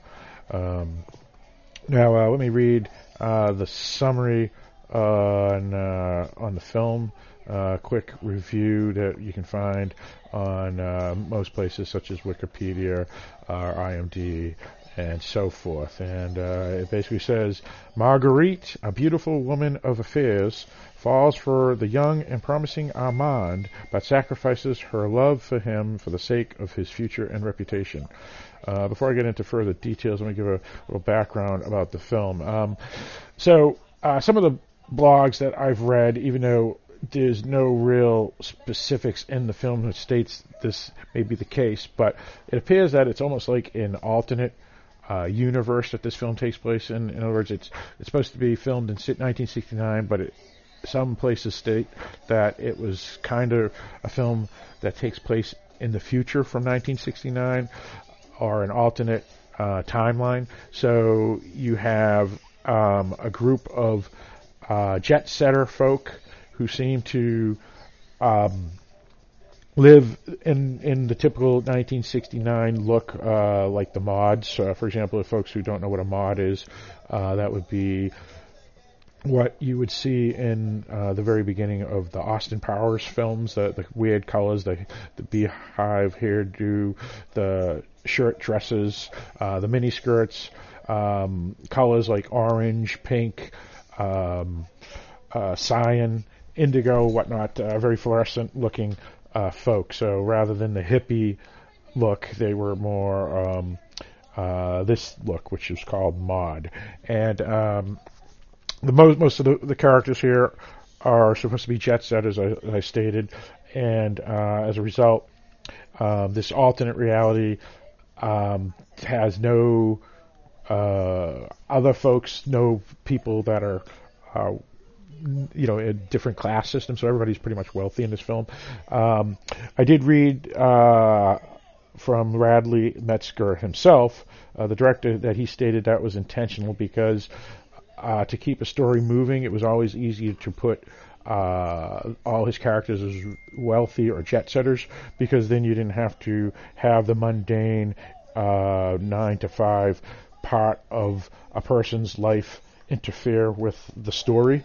So make all the people wealthy, make all the people jet setters, and then guess what? Uh, you can avoid uh, the mundane parts of everyday life and just simply focus on the story at hand, uh, which is the story of basically uh, this character Marguerite and um, the man uh, Armand, among a number of uh, other interesting folk that reside around them. the thing that that makes this uh, interesting is most specifically the mod look. Uh, uh, I bought this in a box set a three movie box set with uh, score and Lickerish Quartet um, off of Amazon, and it is uh, from Cult Epics, um, the remastering and all that. And if you buy the box set, it's called Radley Metzger's Erotica Psychedelic, and it's a pretty good deal because it's only uh, $28 for three films, so that's uh, just over $9 per film. And uh, if you buy each of these films individually, they're uh, $25 a piece on Blu-ray. Um, now, there, there's one uh, issue with this. Um, they do sell uh, the movies um, individually. For example, Camille 2000, um, the Blu-ray, there's a director's cut and an extended cut. And the extended cut is actually f- about 12 to 15 minutes longer. And unfortunately, the box set only includes the uh, director's cut uh, without the, the 12 minutes added. Um, now, the director's cut is arguably a misnomer, and the reason I say that is specifically because the film was uh, filmed with all um, two hours and 13 minutes. And then what happened was, is the film was released to various countries in various forms, from an hour and 30 minutes all the way to the possibly the two hour and 15 minute uh, length, or two hour and 13 minute length. Um, so there really, arguably, is no true quote unquote director's cut. Um, in a sense, though Radley Bradley uh, Metzger did participate in the remastering um, of these films with uh, the the production company or boutique disc company uh, Cult Epics. Um, so I'm I'm only uh, talking of the the uh, director's cut rather than the extended cut. Um, now, uh, basically, what happens is it is basically these this this woman. Um, oh well, actually, before you even go out, let me, let me explain where the story came from. Uh, this is actually a modern retelling of a tale by Alexandre Dumas, um, the novel La Dame au Camille. Uh, from an, an, 1852 novel. Uh, I believe Alexandre Dumas is the son of the the more famous Dumas who wrote The Hunchback of Notre Dame and Les Miserables and so forth. So uh, this is his son. He wrote this novel in 1852 uh, about a courtesan who's dying of tuberculosis. Uh, basically, since she knows she's dying, she doesn't want to um, lead on this this uh, suitor, um, and so she's kind of somewhat mean to him to try to get rid of him. And uh, there's uh, a lot of um, uh, political things that go on uh, based around um, various suitors and whatnot. Uh, here, this is an updated version, takes place in the post-modern era, so post 1969 when it was filmed, uh, and uh, so you have all these psychedelic type of uh, things. Uh, there's there's some really cool set pieces. Uh, the music um, and that I have to specifically state. So whether whether you think this movie is any good or not, uh, it does have one thing really going for it. And I know uh, a number of listeners to the Dark Discussions podcast love soundtracks to uh, cult films. Uh, this soundtrack, uh, the the music is by a guy named Piero Piccioni, and um, you can find it um, Camille 2000. Uh, Chain of Love is uh, one one of the uh, songs from the soundtrack that's just absolutely phenomenal. It's got an organ and jazz sound uh, that rocks. Um, so uh, high recommend uh, the box set that I just mentioned, uh, the Radley Metzger erotica psychedelic set includes the soundtrack for the films, the three films that are included. So uh, not only do you get the three films, but you get the soundtrack as well. However, you can find the soundtrack pretty much everywhere, including uh, YouTube. Uh, so just go and search for uh, Chains of Love Camille 2000, and uh, you can get the general idea of um, the film. Um, so what, what you got is a film that has um, this guy that moves to Rome. Uh, he's shown around at the parties, and uh, there's dozens of beautiful women, and he falls for this woman named Marguerite. Um, Marguerite is what we would call uh, a liberated woman, so she, uh, yeah, she um, sleeps around, and yet she kind of does fall for this guy, and there are numerous set pieces that include a acid party. Um, there, there's a, a, pool party. There's a lot of stuff that goes on. It, it reminded me of oddly um, the film La Dolce Vita and the film Beyond the Valley of the Dolls. So think of La Dolce Vita with um, a more hard R rating um, and um, a film that that uh, is crazy like uh, Beyond the Valley of the Dolls. And uh, oddly, uh, Roger Ebert, who wrote the screenplay for the Russ Meyer film Beyond the Valley of the Dolls, actually did not like Camille 2000. He he actually considered it one of the worst films that he's ever saw. And even in 2005, he uh, wrote up a list of like 60 films he didn't like from different genres, and uh, this film was still listed uh, in 2005 as a film he didn't like. Uh, however, take that with a grain of salt because first off, he wrote Beyond the Valley of the Dolls, and this film is fairly similar to that. And also on the same list, he wrote The Usual Suspects as one of the worst 60 films he had ever reviewed, and that that of course is is bogus. Um, so, uh, would I recommend this film? Well, um, if you like uh, the 1960s theme films with, with like the acid parties, the the jet setters, the the cool uh, 60s outfits, hairdos, music, all that. Uh, this film rocks. It's absolutely fantastic uh, if it's looked that way. Um, I mean, I, I put the film in knowing nothing about it, and within the first five minutes, I was saying, "Oh yeah, this movie's going to be awesome," because it's got um, the music cranking and uh, has an awesome set piece where you get these four people, two couples, um, hanging out on these huge steps outside in the middle of the summer, and and they're they're uh, doing drugs and whatever. So it's it's definitely um, the alternate lifestyle type stuff that you would want to see in a cult film, um, and and that it, it starts off uh, with a bang. Um, but there is one area in the film that when it leaves the Rome area, um, where the two characters decide to make a go of it, they leave the city and head to um, the coast. And when they do so, um, it slows down considerably at that point.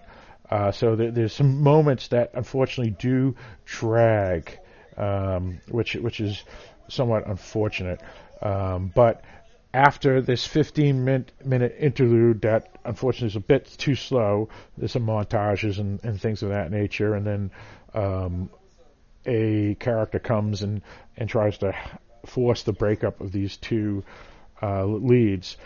Um, they head back to um, Rome, and the last 30 minutes of the film um, just cranks again. So, uh, um, great set pieces uh, parties, rock and roll, jazz, drugs, um, nudity, whatever you, you know, you you name it for a, a cult film, 42nd Street uh, midnight film.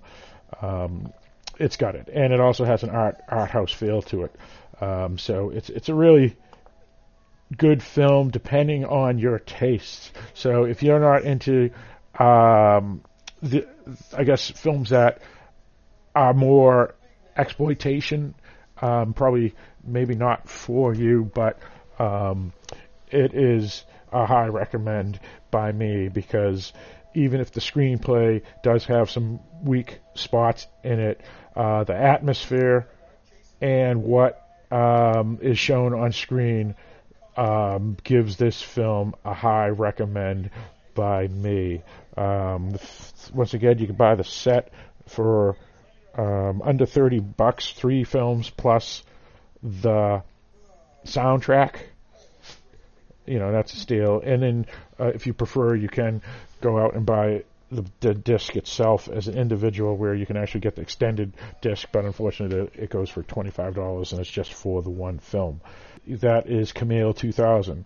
Uh, one thing you're probably asking is uh, who some of the stars and things. Well, uh, first off, the title Camille 2000. Obviously, it comes back to the original source material of the novel, uh, the, the name Camille. However, there's really no one named Camille in the film, and 2000 I could not find anywhere. I did numerous searches on the internet for what it meant, and all I can find is that maybe that was a reference to the futuristic uh, alternate timeline that this film um, tries to follow.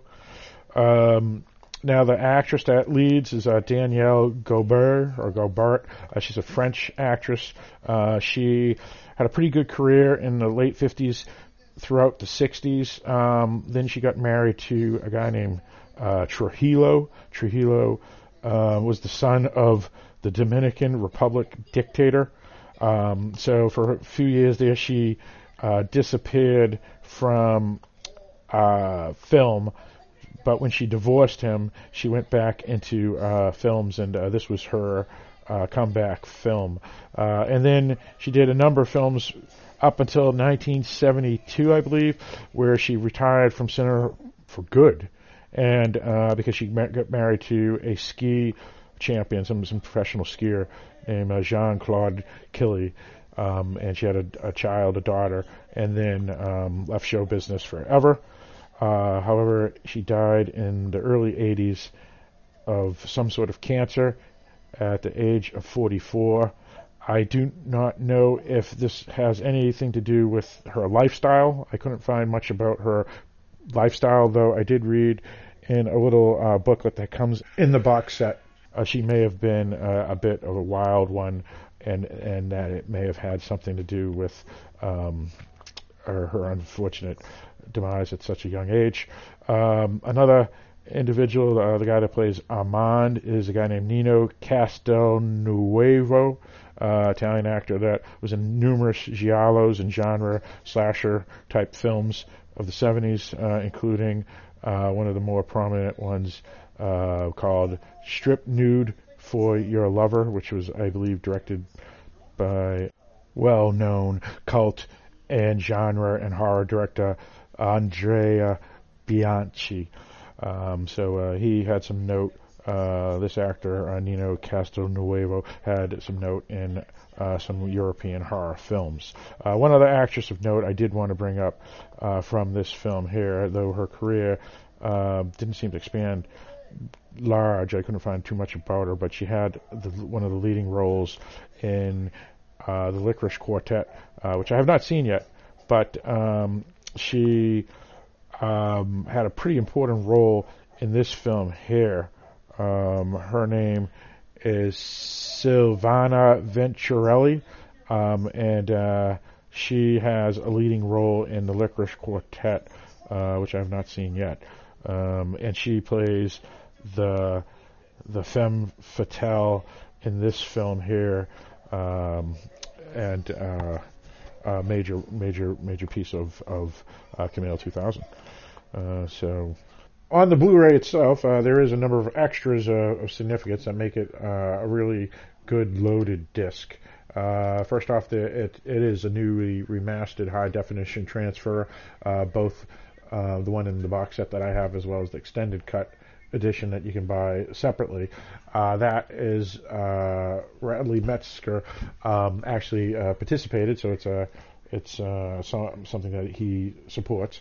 Um, also on the disc is on the set of Camille 2000, a good over an hour documentary, or, or I should, should say behind the scenes type thing about the movie.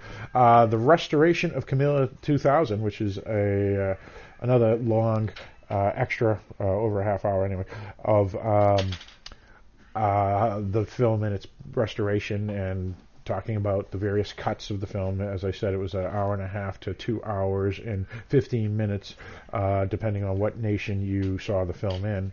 Uh, then there's two alternate scenes, Sylvian's bear striptease, uh, a different take of that, which is uh, a scene that happens in one of uh, the parties. Actually, I think the first party that occurs in the film, uh, which sets up uh, who these people are and, and so forth. As you can see, it's, uh, they're definitely jet-setting hedonists.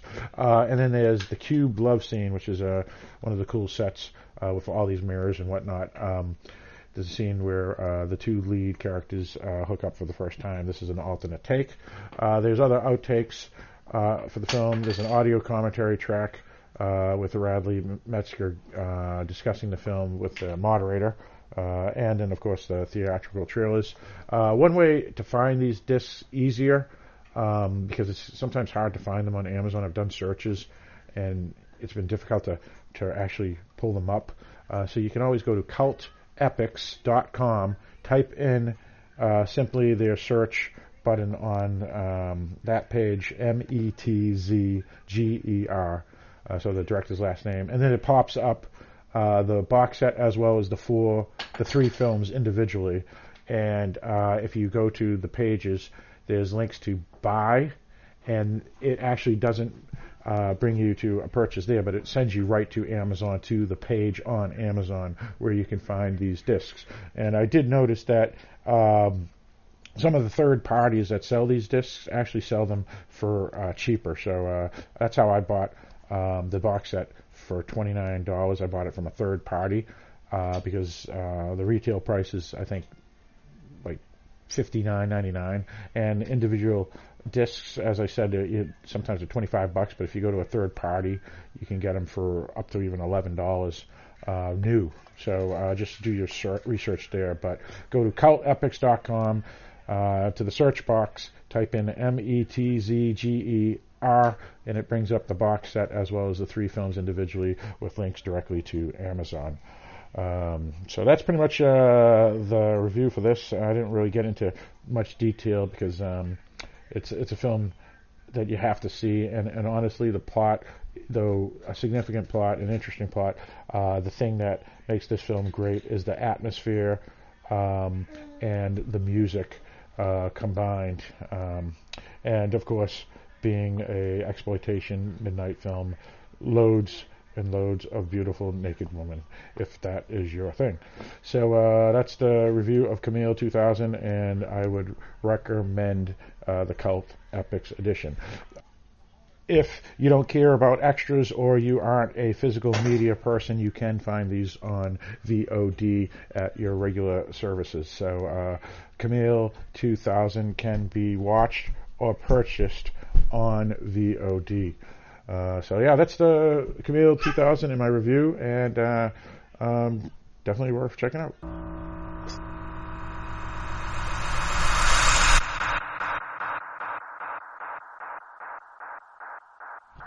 Uh, the film that I'm going to review now is called Don't Open Till Christmas.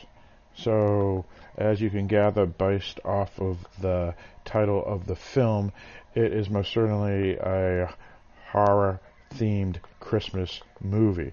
And um, it's an interesting film for a lot of reasons, like most of these midnight films. But uh, uh, first off, I'd like to talk about um, who produces it, or I should say, what what um, boutique DVD company uh, releases it, and um, how it looks and so forth. Uh, Don't Open Till Christmas uh, was released by Mondo Macabro. It's uh, another uh, company. This one's out of England. I've mentioned it before on the prior uh, episode of Halloween Boutique Psychotronic Reviews, Volume 1. Um, it was released by them December 2011. Uh, so it's a, at this point, a six-year uh, old release. It's an 84 minute film. Um, this is the unrated version, uh, so it's uh, anything that had been cut out in prior uh, theatrical releases. Everything is put back. Uh, it is available from their website, Mondo Macabro's website. Uh, but you can also get it at regular places such as Amazon, and it's a fairly inexpensive disc, fourteen dollars and ninety nine cents. I actually just purchased it um, right after Christmas 2016 uh, because I was worried, like um, some of their other uh, releases, Mondo Macabro's other releases have gone out of print. Um, the rights to to release the film has reverted back to the original owners of films, so I didn't want uh, to miss out on this film, especially after I discovered that this film was by the same producers of the Spanish horror film Pieces. Um, so before we talk about the stuff behind the film and who's in it and all those things and um, where it was filmed and whatnot, um, I'll read the back jacket of the film, uh, and this is what it has to say. Um, 14 unforgettable kills, the ultimate festive slasher. It's Christmas time in London, the season of goodwill to all men, a time for celebration, a time for family, a time for presents. This year, it's also the time for a masked maniac to be let loose on the streets. His intended victims are chosen at random, but they have one thing in common. They are dressed in the flowing white beard and bright red robes of Santa Claus. The killer selects different methods to fulfill this grisly task. One Santa has his throat cut, another is axed to death, a third is held face down in a red hot grill, a fourth is castrated and left to die. The police are baffled as the horrific death toll rises 14 corpses and only three killing days left until Christmas. So uh, this is a, a, slasher film for sure. Um, it's in uh, the mode of uh, 80s horror, so 80s slashers. Uh, it has some curiosities to it, and we'll get into that in a moment. But uh, let's talk about the story itself. Uh, basically, it has a large ensemble cast of folk. Um, there's a girl. Her name happens to be Kate, and you could argue that she is the uh, lead of the film, though uh, it does switch to numerous people throughout the film who are probably as important as her character. What occurs is the second death of the film, or I should say the third death of the film, um, happens to include her father dressed as Santa Claus. So that's why she becomes important to the plot. Uh, the, the, this film, within I think 15 minutes of the film, there is so many deaths um, for a slasher film. Uh, it has a pretty high uh, body count, as said on the back jacket of, of, this film, 14 kills, and I would say that is correct. Um, the f- kills are pretty pretty good if you for for slashers in the 80s. Um, so anyway, uh, Kate and her boyfriend Cliff are the nominal leads in a sense. There is a police inspector, uh, basically named um, Ian Harris, and he is played by uh, 1940s and 50s uh, Hollywood f- star Edmund Purdom, and uh, he obviously is doing the investigation behind the death of Kate's father as well as uh, numerous other murders. Uh, the main thing happens to be that these murders are of people dressed as Santa Claus, uh, whether they're just walking around town in in festive spirits, whether they're Salvation Army type uh, people that are dressed as Santa or whatnot. Uh, these folks are being killed along with their girlfriends in some cases or their companions who just happen to be uh, with them during the murders. Uh, also of note is a person that um, uh, basically a news reporter. Uh, his name happens to be Giles Harrison, um, and he's uh, trying to you know get information, talk, uh, interview folk and whatnot. Uh, and then there are numerous other peripheral characters, including victims as well as survivors. one of the survivors happens to be um, a pinup girl or a cheesecake model named Sharon, um, who actually is dressed as a Santa Claus uh, outfit to do photo shoots um, on the streets of London. And uh, she happens to survive because they find out, uh, or the murderer happens to find out that she is not uh, a man. It's actually a woman dressed as Santa Claus. Uh, so, so there's a lot of uh, things that happen. There's one scene where Santa Claus happens to go into um, a, sh- a, strip booth, uh, you know, the girl behind the glass type of thing, um, and the the girl behind the glass becomes one of the lead characters as well. So the perspective of the lead changes from Kate to Sharon uh, to the girl behind the glass, to uh, the inspector, to the news reporter, and so forth. There's also uh, a cameo by actress Caroline Munro, who plays herself. Uh, she basically is doing a, a song routine on stage um, in in the art district of London, where uh, uh, one of the people dressed in Santa Claus happens to get murdered. Uh, so uh, the film has some pretty important people in the cast, among Edmund Purdom. and another actor of, of, note, Alan Lake, who used to be married to Diana Dors prior to her death. She actually died during filming of this film of old age, and at that point, Alan Lake, after this film was finished, actually suicided uh, in despair that he lost his uh, beloved wife, uh, though Alan Lake was also known to unfortunately have um, some substance abuse issues, uh, and, and, when he um, took his life, uh, it was well known that he had some problems.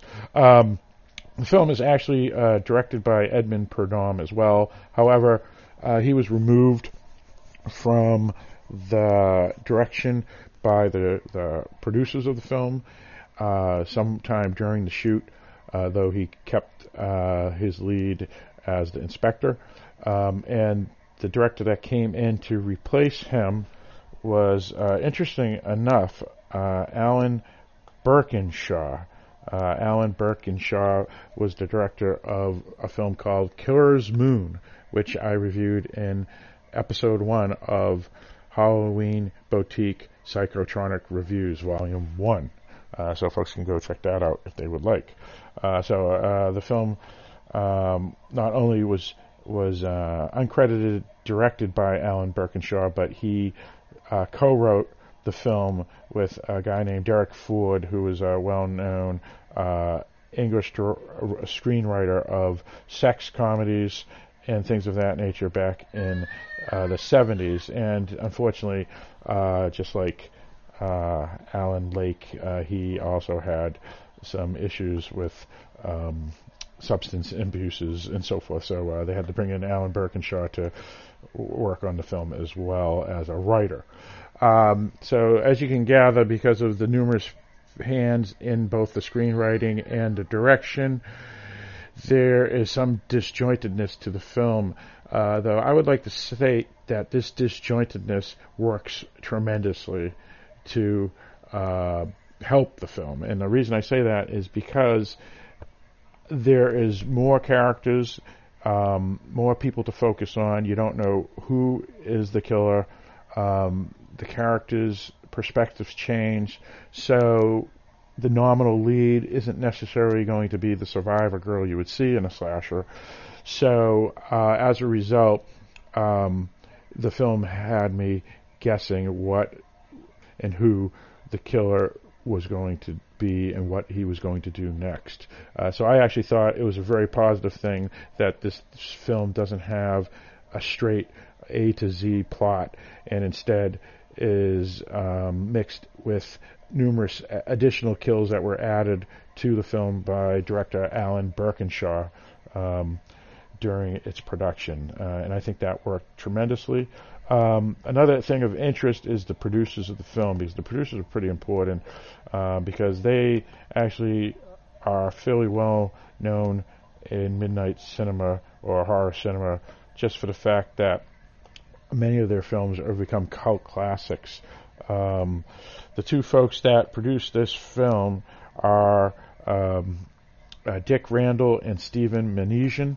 Uh, basically, Dick Randall uh, is the more well-known folk, but Stephen Minasian worked closely with him pretty much their their whole the whole time of, in their career. Uh, Dick Randall, you could argue, is another version of a Roger Corman. Uh, he actually used to write things uh, for Milton Berle, uh, comedy sketches and such, and then he became a distributor, and then finally a producer of motion pictures. And uh, he worked a lot in Europe because uh, he was able to get more money over in Europe. Um, and some of his films of note, uh, they're pretty big name films for um, the the horror genre, uh, and have been a lot of them have been re-released and remastered recently to uh, disc. Uh, some of the films of note. Um, he did King of Kong Island, a 1968 monster film. He did Crocodile, a 1979 monster film. Uh, he did uh, the really good uh, Italian but American directed film The Girl in Room 2A, which uh, you can actually get um, from Mondo Macabro, uh, and it's a, it's a damn good film. Uh, he did the French Sex Murders, which uh, I believe Anita Ekberg had a, a, small role in that, and that uh, was also released by Mondo Macabro, but unfortunately is now out of print. Though The Girl in Room 2A is still available. Uh, he did a number of kung fu films, and I believe some of them were were Bruce Lee films, but uh, I would have to do further research. I didn't really go into um, note to discover that, but a lot of kung fu films. Uh, some of them uh, were were fairly well known on 42nd Street. Um, other films that he did was Death Dimension, uh, For Your Height Only, which is a, a spoof um, spy film. Uh, he did a number of uh, Emmanuelle films, uh, which were exploitation films. Uh, Emmanuelle 3, The Daughter of Emmanuelle. Uh, he did a, a sexploitation film called Erotic Adventures of Robinson Crusoe. And then he did Don't Open Till Christmas, which is the film I'm reviewing here. Slaughter High, which is well known slasher film. But his most famous film, you could argue, is Pieces, which uh, has had an excellent remastering on Blu-ray by Grindhouse Releasing, and uh, is a high recommend by me if you like uh, 80s slasher f- crazy films. Uh, Pieces is, is, a standout, and the disc that was released by uh, Grindhouse Releasing, and specifically the Blu ray, is phenomenal.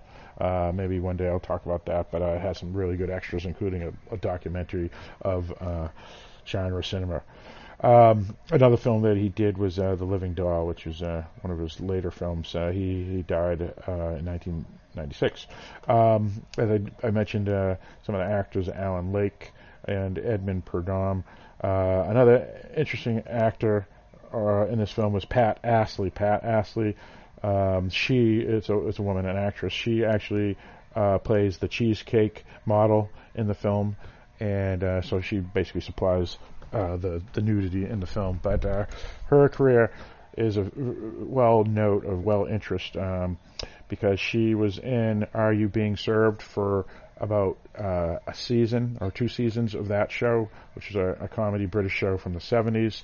Uh, but eventually she was let go because they found out that she had done some uh, blue films prior and back in the 60s prior to uh, getting the role in uh, Are You Being Served? But she was also in a number of uh, sex comedies and arguably one of the most successful horror um, uh, exploitation films ever in um, British cinema called Come Play With Me. And that film um, was one of the longest playing films ever in Britain. Um, but uh, Don't Open Till Christmas, she was 33 at the time, and this was her last film before she retired. And um, uh, became a private citizen. Um, an interesting thing, though, you can actually see her um, in a documentary that just came out last year called uh, Respectable, the Mary Millington story, uh, which is uh, a hour and a half documentary, which is actually now free on Netflix uh, about actress Mary Millington, uh, exploitation actress Mary Millington, uh, who actually was a co-star of Pat uh, Astley in Come Play with Me. Um, it's actually a really good documentary uh, if you like um, 70s uh, exploitation cinema, especially in Britain, um, which I'm not a fan of necessarily, but uh, I was interested in the documentary, and, and I, I watched it when I saw it pop up on my Netflix account, and it's a really good documentary. Uh, high recommend. And um, one thing that's interesting, more six degrees of separation, is that Pat Astley, when she um, happened to be in Come Play With Me and uh, was seen in this documentary, Respectable, the Mary Millington uh, story, um, where she's on camera um, talking about Mary Millington. One of the interesting uh, characters that played a part in the Mary Millington story happened to be Alan Lake, uh, because Mary Millington happened to be good friends with uh, Diana Dors, and Alan Lake was the husband of Diana Dors. Uh, so uh, Pat Astley happens to uh, talk about "Come Play with Me" and Mary Millington in that documentary. But no matter, that's a, a, side point and of interest. But if you're a fan of Pat Astley um, from her work uh, on the television show Are You Being Served, as well as her various roles in horror and exploitation film. Uh, you can see her in Respectable, a Mary Millington story. Um, now back to uh, Don't Open Till Christmas. Um, I, I, said that uh, the story, because of uh, the numerous hands in the uh, in in the film, uh, working on the film, that it seems a little bit uh, different than most slashes. Uh, absolutely. Uh, some of the kills are, are, are, unbelievable. The one with the grill is, is just crazy. Um, but there's a, a, twist at the end that isn't necessarily um, uh, awesome, but um, it uh, was a surprise. And um, the film, uh, Who Dies, is completely shocking and surprising. Uh, people who you won't think would die do die, and people who you think will die will not. And uh, there's even some that are unanswered, whether or not um, they they do die. And so I, I, thought I thought it was pretty solid, and um, I'm glad I picked up the disc. Uh, again, it was pretty cheap, fourteen ninety nine, and it has great extras on it. I mean, fantastic extras. There's a 52 minute making of documentary, and it's not one of those typical making of where it's basically just um, uh, outtakes and um, someone filming the director filming. It's actually they talk about the film, they discuss. Um, what happened and how uh, there was changes to um, the director and changes to the actress. So, for example, the girl behind the glass actress was changed twice, um, and the girl that finally is the lead uh, or, or has that part in the film actually has a pretty big role. So so there's a lot of things that this documentary talks about. It's it's fantastic. Uh, there's also an excellent documentary about producer Dick Randall and um, his work. Uh, that's about 30 or so minutes. Um, so I would highly recommend if you like uh, extras. This is uh, this is a great one. There's also um, trailers and uh, pro- production notes, and I did read the production notes. Uh, so it's like a 20 uh, screen production note um, on on on on disc production note that you, you scroll through uh, pressing the next button um, on your remote. Uh, so for extras, it's fantastic. Uh, the print is great. Um, it was cool to see um, uh, Caroline Munro in, in, a part where she has 80s hairstyle. It's kind of funny. Um, it was d- during the same period where she worked with uh, Joe Spinell in Maniac. Um, the both documentaries were great. Uh, it was cool to see Pat Astley, uh, having just seen um, over the summer of 2016 the documentary Res- Respectable, the Mary Millington uh, story, which uh, is still on Netflix. I, I just uh, rewatched it the other day when I found out Pat Astley was in this film here, Don't Open Till Christmas, and that she had uh, did interviews on camera for that documentary. Um, it it is uh, one of their. I, I, don't know if it's a, would consider older, but it is a, like I said, a six-year-old released by Mondo Macabro now. Uh, but they did obviously lose the rights to uh, the French Sex Murders disc. Uh, they don't release that anymore. So um, when I found out that Dick Randall, a Dick Randall film, is not in print anymore by Mondo Macabro, uh, I quickly went and got this one, especially with uh, all the new um, remasterings of Christmas horror films like Jack Frost by Vinegar Syndrome. I decided to watch a couple, and um, since uh, Dick Randall's other film by Mondo Macabro has been um, out of print, I didn't want to uh, miss the chance of uh, seeing this film. So if you're into uh, crazy 80s uh, slashers, and if you liked uh, Pieces, uh, another Randall film, this film is definitely a film you should check out, and I will add it to my yearly December horror film watch list for sure. Uh, high recommend, and uh, I, I liked it a lot.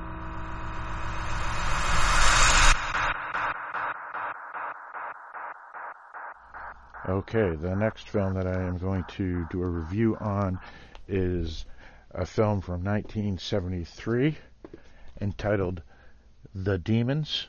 Uh, this film uh, should not be confused with the Italian production uh, by uh, produced by Dario Argento from the 80s. Uh, however, this is actually a 1973 film from Spain, or at least the director is from Spain. Uh, but the film is directed by Jess Franco, uh, who actually I spoke about since I reviewed two of his films in the prior Halloween Boutique Psychotronic Reviews Volume 001 uh, where he worked for, with numerous producers throughout Europe. Uh, for example, uh, some of his uh, late 60s work were with uh, Harry Allen Towers, who um, was a British production uh, or owner of a British production company. Um, basically worked with Christopher Lee, and so Jess Franco happened to do a number of films for him, uh, such as The Bloody Judge and uh, Justine and Eugenie and uh, the Fu Manchu films and so forth. Uh, then in the late 80s, uh, or I should say the late 70s and early 80s, he worked for Erwin Dietrich, a Swiss uh, production company. However, uh, between those two folks, uh, he did a number of films for a guy named Robert de Nesle. Uh, he's a, actually a French Frenchman that owned a French company uh, called CFPC, and uh, he and Franco did numerous films, actually mostly shot in Portugal uh, so during the Salazar regime in Portugal, uh, because they uh, were uh, um, trying to produce a lot of films there, just as in uh, Spain, where uh, General Franco, no relations to Jess Franco, um, ruled Spain at the time, and a lot of productions were made in Spain as well. so, for example, the two worked on a number of films, including A Virgin Among the Living Dead, Sinner, The Secret Diary of a Nymphomaniac, which I actually reviewed in the last episode. Um, Lorna, The Exorcist, um, The Perverse Countess, uh, among others. And um, though this film here is linked to other producers as well, um, most folks believe that De Nesle uh, was the real person behind uh, the film. Uh, the other producers listed were Victor DaCosta and Arturo Marcos. Um, now, uh, this film has an interesting history because um, when films that do well or are well known, um, you know, make a lot of money and whatnot, a lot of other lower budget production companies uh, try to follow suit. And just as uh, today we have Asylum and the Sci Fi Network and whatnot that try to follow uh, popular genre films with uh, knockoffs. Uh, this film here is technically somewhat considered a knockoff of a film from 1971 in the UK entitled The Devils, uh, directed by uh, the late great Ken Russell and starring the late great Oliver Reed as well as Vanessa Redgrave.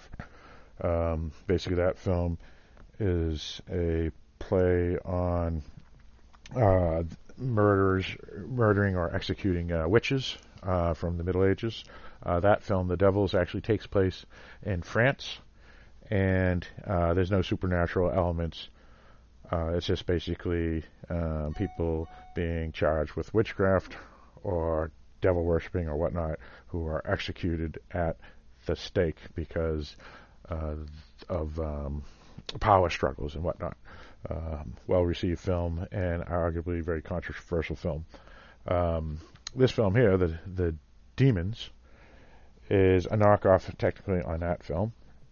Um, it has a fairly well known B film cast anyway, folks who know European, uh, specifically continental European actors from this era. Um, so it stars such folks as uh, Anne Libert, Britt Nichols, Karin Field, and Howard Vernon uh, will probably be the four biggest names, and then uh, the French actor Sehengar Ghaffari as well, uh, among a few others. Um, uh, so, uh, what uh, was confusing about this film is, is a lot of these films uh, come out in Europe back in the day and were an international cast, and so all the films were done in the actors' regular language, and then everybody was just dubbed over after the fact. So during production, one person may be speaking Portuguese, another person may be speaking English, and then a third person in the same scene could be speaking Italian. But those tracks are pretty much um, removed, and a new dub track is put on top, either in English or French or Spanish or Italian or whatnot, and then released to the general countries either uh, dubbed or dubbed with subtitles. Um, this film here, presented by uh, the English production company uh, Redemption, it's a boutique company out of uh, the UK who has released numerous films by uh, Jess Franco as well as other um, cult directors such as Jean Rollin. Um, and as I reviewed in last week's uh, or I should say last uh, episode, uh, Alan Birkinshaw, the British director, and so forth.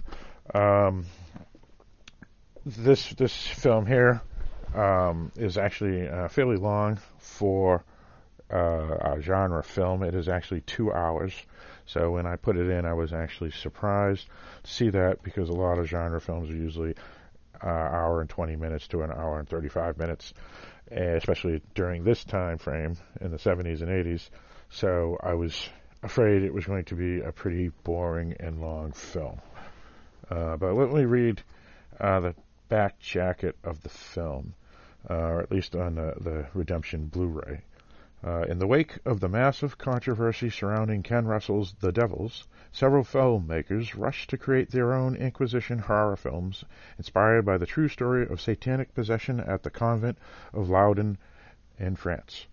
Uh, the Demons, or Les Demons, is Jess Franco's stellar entry in the nunsploitation canon with a degree of sadism and sexual explicitness that overshadows its competitors while being burned at the stake, an accused witch curses the principal witch-finder and his minions.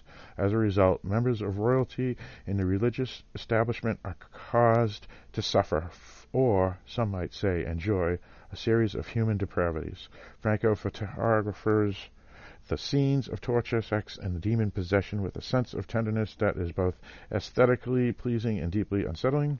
Previously released on video in the U.S., the Redemption Edition represents the complete, unscented version of the film. Um, and to add to that, um, it is uh, fully remastered as well. Uh, this film like many uh, films, were picked up by various um, distribution companies, and they were butchered. Uh, so you could have prints from an hour and 20 minutes all the way to the uh, full film, which is two hours. Um, this here is the actual full motion picture. Um, now, some of the things about the back cover, what it says. Um, this here uh, is somewhat not necessarily correct. Uh, it says demon possession. I, I, wouldn't necessarily say that there was actually demon possession in this film. And I will also state that um, uh, it is uh, partly, actually, I guess, a nunsploitation film. Um, what a nunsploitation films are. Uh, at least the first 30 to 40 minutes of this film, you could uh, say that it is part of that subgenre of genre and horror films. To give a quick idea of what a nunsploitation film is defined as, it's basically a film of uh, nuns, women, who are locked away in generally isolated uh, convents or uh, things of that nature, where things of um, either supernatural possessions, uh, suppression of human rights, uh, sexual suppression, um, violence uh, against uh, underlings, things of that nature. And uh, a lot of folks can sometimes throw nunsploitation films in with women in prison films, or even how the subgenre not-exploitation films also were doing things back in those days as well in the 1970s and early 80s. Um, so uh, that kind of explains how this film uh, is set up at the beginning, anyway. Um, but as uh, stated earlier, as well as in the back of the film, we have witches, and uh, a lot of these type of films also take place in the Middle Ages, as well as uh, during uh, the Dark Ages, where uh, witchcraft, if not believed, it was at least used as a way to eliminate folks' enemies. Uh, almost how uh, people were eliminated uh, by political reasons. Uh, just tag someone as a witch, and it, there you go. You get rid of a person that is danger to you as a leader uh, whether it is danger to the church or danger to the government or danger to anything, corporation, whatnot. So um, this film follows that suit. Now, uh, before I go into the uh, review of the film, uh, let's talk about some of the folks who are uh, in front of the camera. Uh, basically mentioned uh, the producer and the writer slash director, which is Jess Franco, um, and uh, the actors, the specific actors of the film. Um, well, uh, g- generally, um, most of the, the, actresses at this time uh, that were in this film, among most of Franco's films or other uh, B films of this era, um, worked in um, anything from horror, sexploitation, um, uh, sex comedies, uh, things of that nature, or just midnight films in general, like women in prison films and so forth. Um, so let's let's set up uh, the characters. So basically, we have two sisters, uh, Kathleen and Margaret, played by Anne Libert and Britt Nichols. Uh, both Anne Libert and Britt Nichols are very well-known genre actresses of that era. Um, they have done numerous films. Uh, for example, Britt Nichols, who uh, is probably actually the the best uh, looking woman in the film, um, is a Portuguese actress. Uh, she was in numerous Franco films, uh, as well as other uh, continental horror films. some of them are Tombs of the Blind Dead, so one of the Blind Dead films. A, a, film called Dracula, Prisoner of Frankenstein, uh, The Demons, Killer with a Thousand Eyes, uh, another Franco film, The Erotic Rites of Frankenstein, uh, another Franco film, uh, Virgin Among the Living Dead, and so forth. Um, she plays what they would call the innocent sister.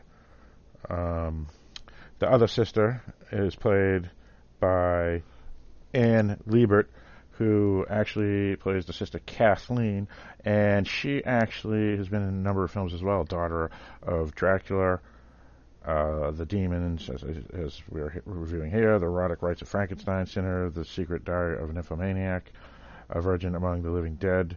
Uh, most of these films are all uh, actually Jess Franco films, so it appears that she uh, was one of his uh, more used actresses or ones that he uh, brought in uh, whenever he made films. Um, and basically, the two sisters are what we would call orphans. Uh, at the very beginning of the film, there's an execution of a woman who's a witch. Uh, she had two daughters, young children, who are then taken to a convent to live uh, and uh, they become nuns. Uh, the two sisters are hunted down by a, a woman called Lady De Winter. So she's an aristocrat. Uh, she's married to the Lord Malcolm De Winter, who played by Howard Vernon. Uh, the actress that plays Lady De Winter is Karin Field. Karin Field, among uh, the other actresses here have done numerous films for Franco as well as uh, other uh, films of uh, genre and whatnot. Um, she was in a film called Web of the Spider, uh, Legend of Horror, uh, Return of Shanghai Joe, among others. Um, and so this woman here is hunting these two girls down because when the witch was executed, she said there would be a curse and her ancestors would kill Lady De Winter. So Lady De Winter is searching out for these two girls.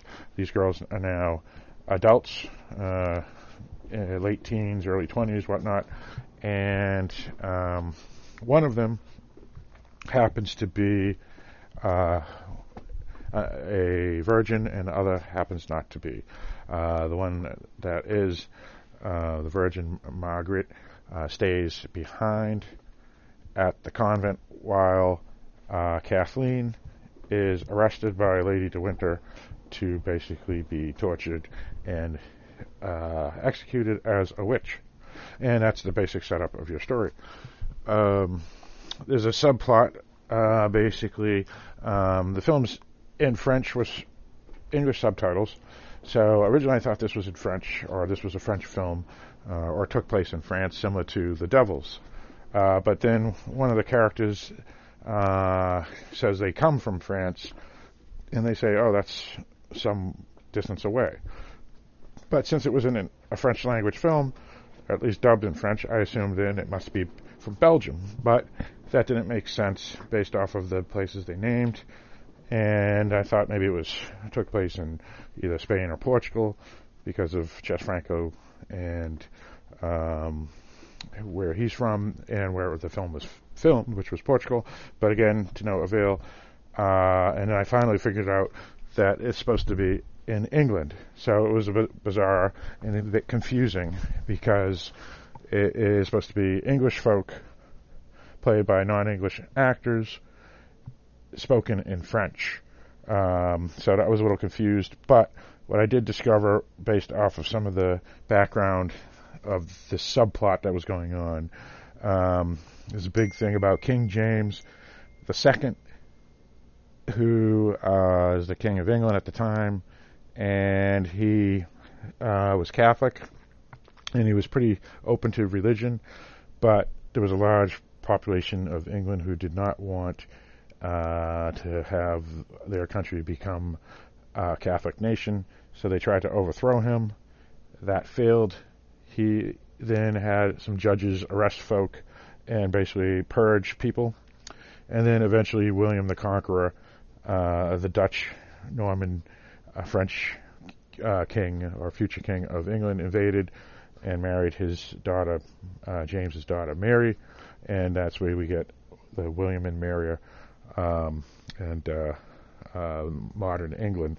Um, so that's a subplot, and that's the only reason why I finally figured out this is supposed to take place in uh, England. But either way, um, people are getting uh, arrested for being witches, executed, and whatnot. The question is, uh, was this lady De Winter completely insane, and she actually believes that there are witches, or is she just a sadist, um, and or vengeful because she wants to eliminate her enemies and or the family of her enemies. Uh, her husband is actually uh, played by uh, Howard Vernon, uh, the Swiss actor, probably best known as the European version of uh, um, uh, the Car- Carradine um, actor that that was in all the B films of in the U.S. because he was in pretty much everything and played the similar roles. Uh, but um, he is actually part of the rebellion to overthrow King James II. Uh, so that's the subplot with him. Um, and now the question is, is: Is there actually witches, or is it similar to uh, Ken Russell's film *The Devils*, where it's just political um, usage of power to eliminate their enemies? And that's one of the things in the film that you should find out if you watch it. I won't spoil uh, the the plot otherwise. Now, is it a good film? Um, actually, to be honest, uh, I actually did enjoy it quite a bit. Um, a lot of times when I'm watching some of these B films, and if I have my iPad or iPhone or a computer near me, I may wander uh, and start surfing or playing the latest app game while the film is on. Here, I did not do that. Uh, this film actually kept me pretty engrossed. Uh, it was well acted, um, though you know you, you, never know with because of dubbing. Uh, but um, the, the people that did the dubbing uh, did excellent, and also the actors and actresses did really good. Uh, there is a twist that determines whether or not this is a supernatural horror film or not. Um, some of the effects obviously aren't going to be great because of um, um, the budget, um, but uh, generally uh, it was well done and well put together. The story uh, was interesting and it was pretty easy uh, to follow what was going on, except for that subplot, and that was only because um, it didn't say anything about it, and if you don't know anything about English history, you could get lost a little bit. Uh, but besides the subplot, um, it was pretty easy. And since I told you about that subplot, you can pretty much understand it. So it's basically uh, two girls uh, being hunted down by a woman uh, aristocrat because she wants vengeance on this original witch that is killed at the beginning of the film, and is she scared of this quote unquote curse, or is it just true vengeance? Uh, her husband on the side is trying to work with other people who are wealthy that want to overthrow King James II. And then we have um, the judge and or the witch finder, I guess, and his apprentice who go out searching for um, Kathleen because she happens to uh, be uh, let go by somebody. And then, of course, we have her sister, Mar- Marjorie, that wants to save her sister. And does she have um, anybody that she can get to help her to do it? Um, and that pretty much sets up the whole thing from A to Z. And um, if you like those type of films, uh, period piece films, uh, costume dramas and epics, uh, this film would work. Uh, one thing of note: there is a ton of nudity in this film. So if that offends you, uh, probably not the film for you. Um, but if it doesn't offend you, uh, you get to see um, every woman in the film uh, completely naked, and they're all pretty good looking. Um, so, uh, as a exploitation film, as a uh, period piece, and as a slow drama slash horror film, it works. Um, so I would recommend this film. Uh, the redemption video is pretty damn good. Uh, as I stated, it is the original director's cut of the film.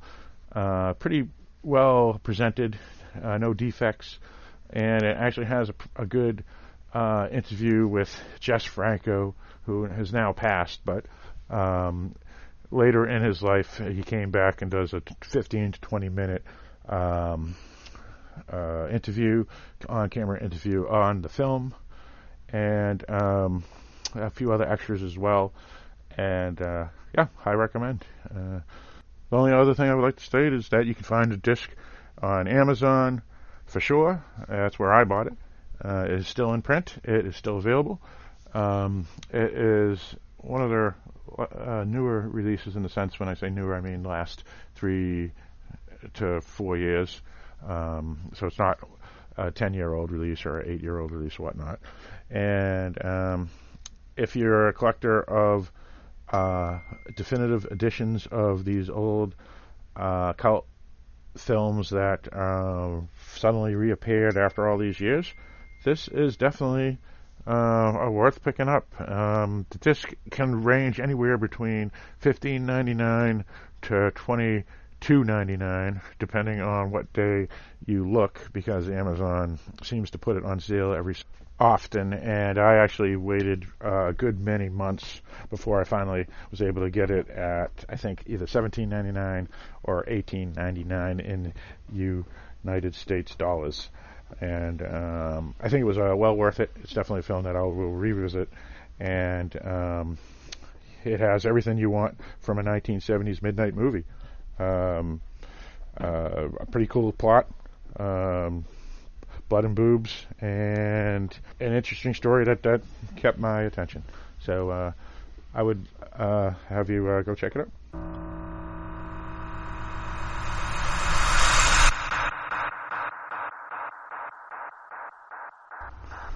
All right, thank you once again for listening to what this podcast is called, which is the Halloween Boutique Psychotronic Reviews, Volume 2.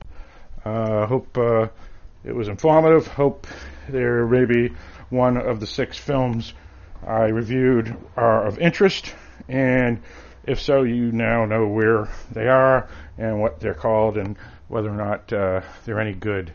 Um, so uh, people can go check that out. If they have questions, they always can email uh, me here at darkdiscussions at AOL.com. If there's any uh, films that you know of that you're curious uh, to have reviewed or discussed by me, please uh, email me. And also, always uh, happy to have any feedback to let me know what you, the listener, thought of the episode. Uh, so uh, the next episode should be uh, the next month. I try to release them every 30 days or so. Uh, so unlike uh, Dark Discussions, which is a weekly podcast, this will most likely be a monthly podcast. Um, could be exceptions, but uh, at the moment it's two episodes uh, per month. Uh, and um, next one should be in the next 30 days. So, uh, once again, thank you very much for listening, and uh, don't forget to listen to the next episode of Dark Discussions.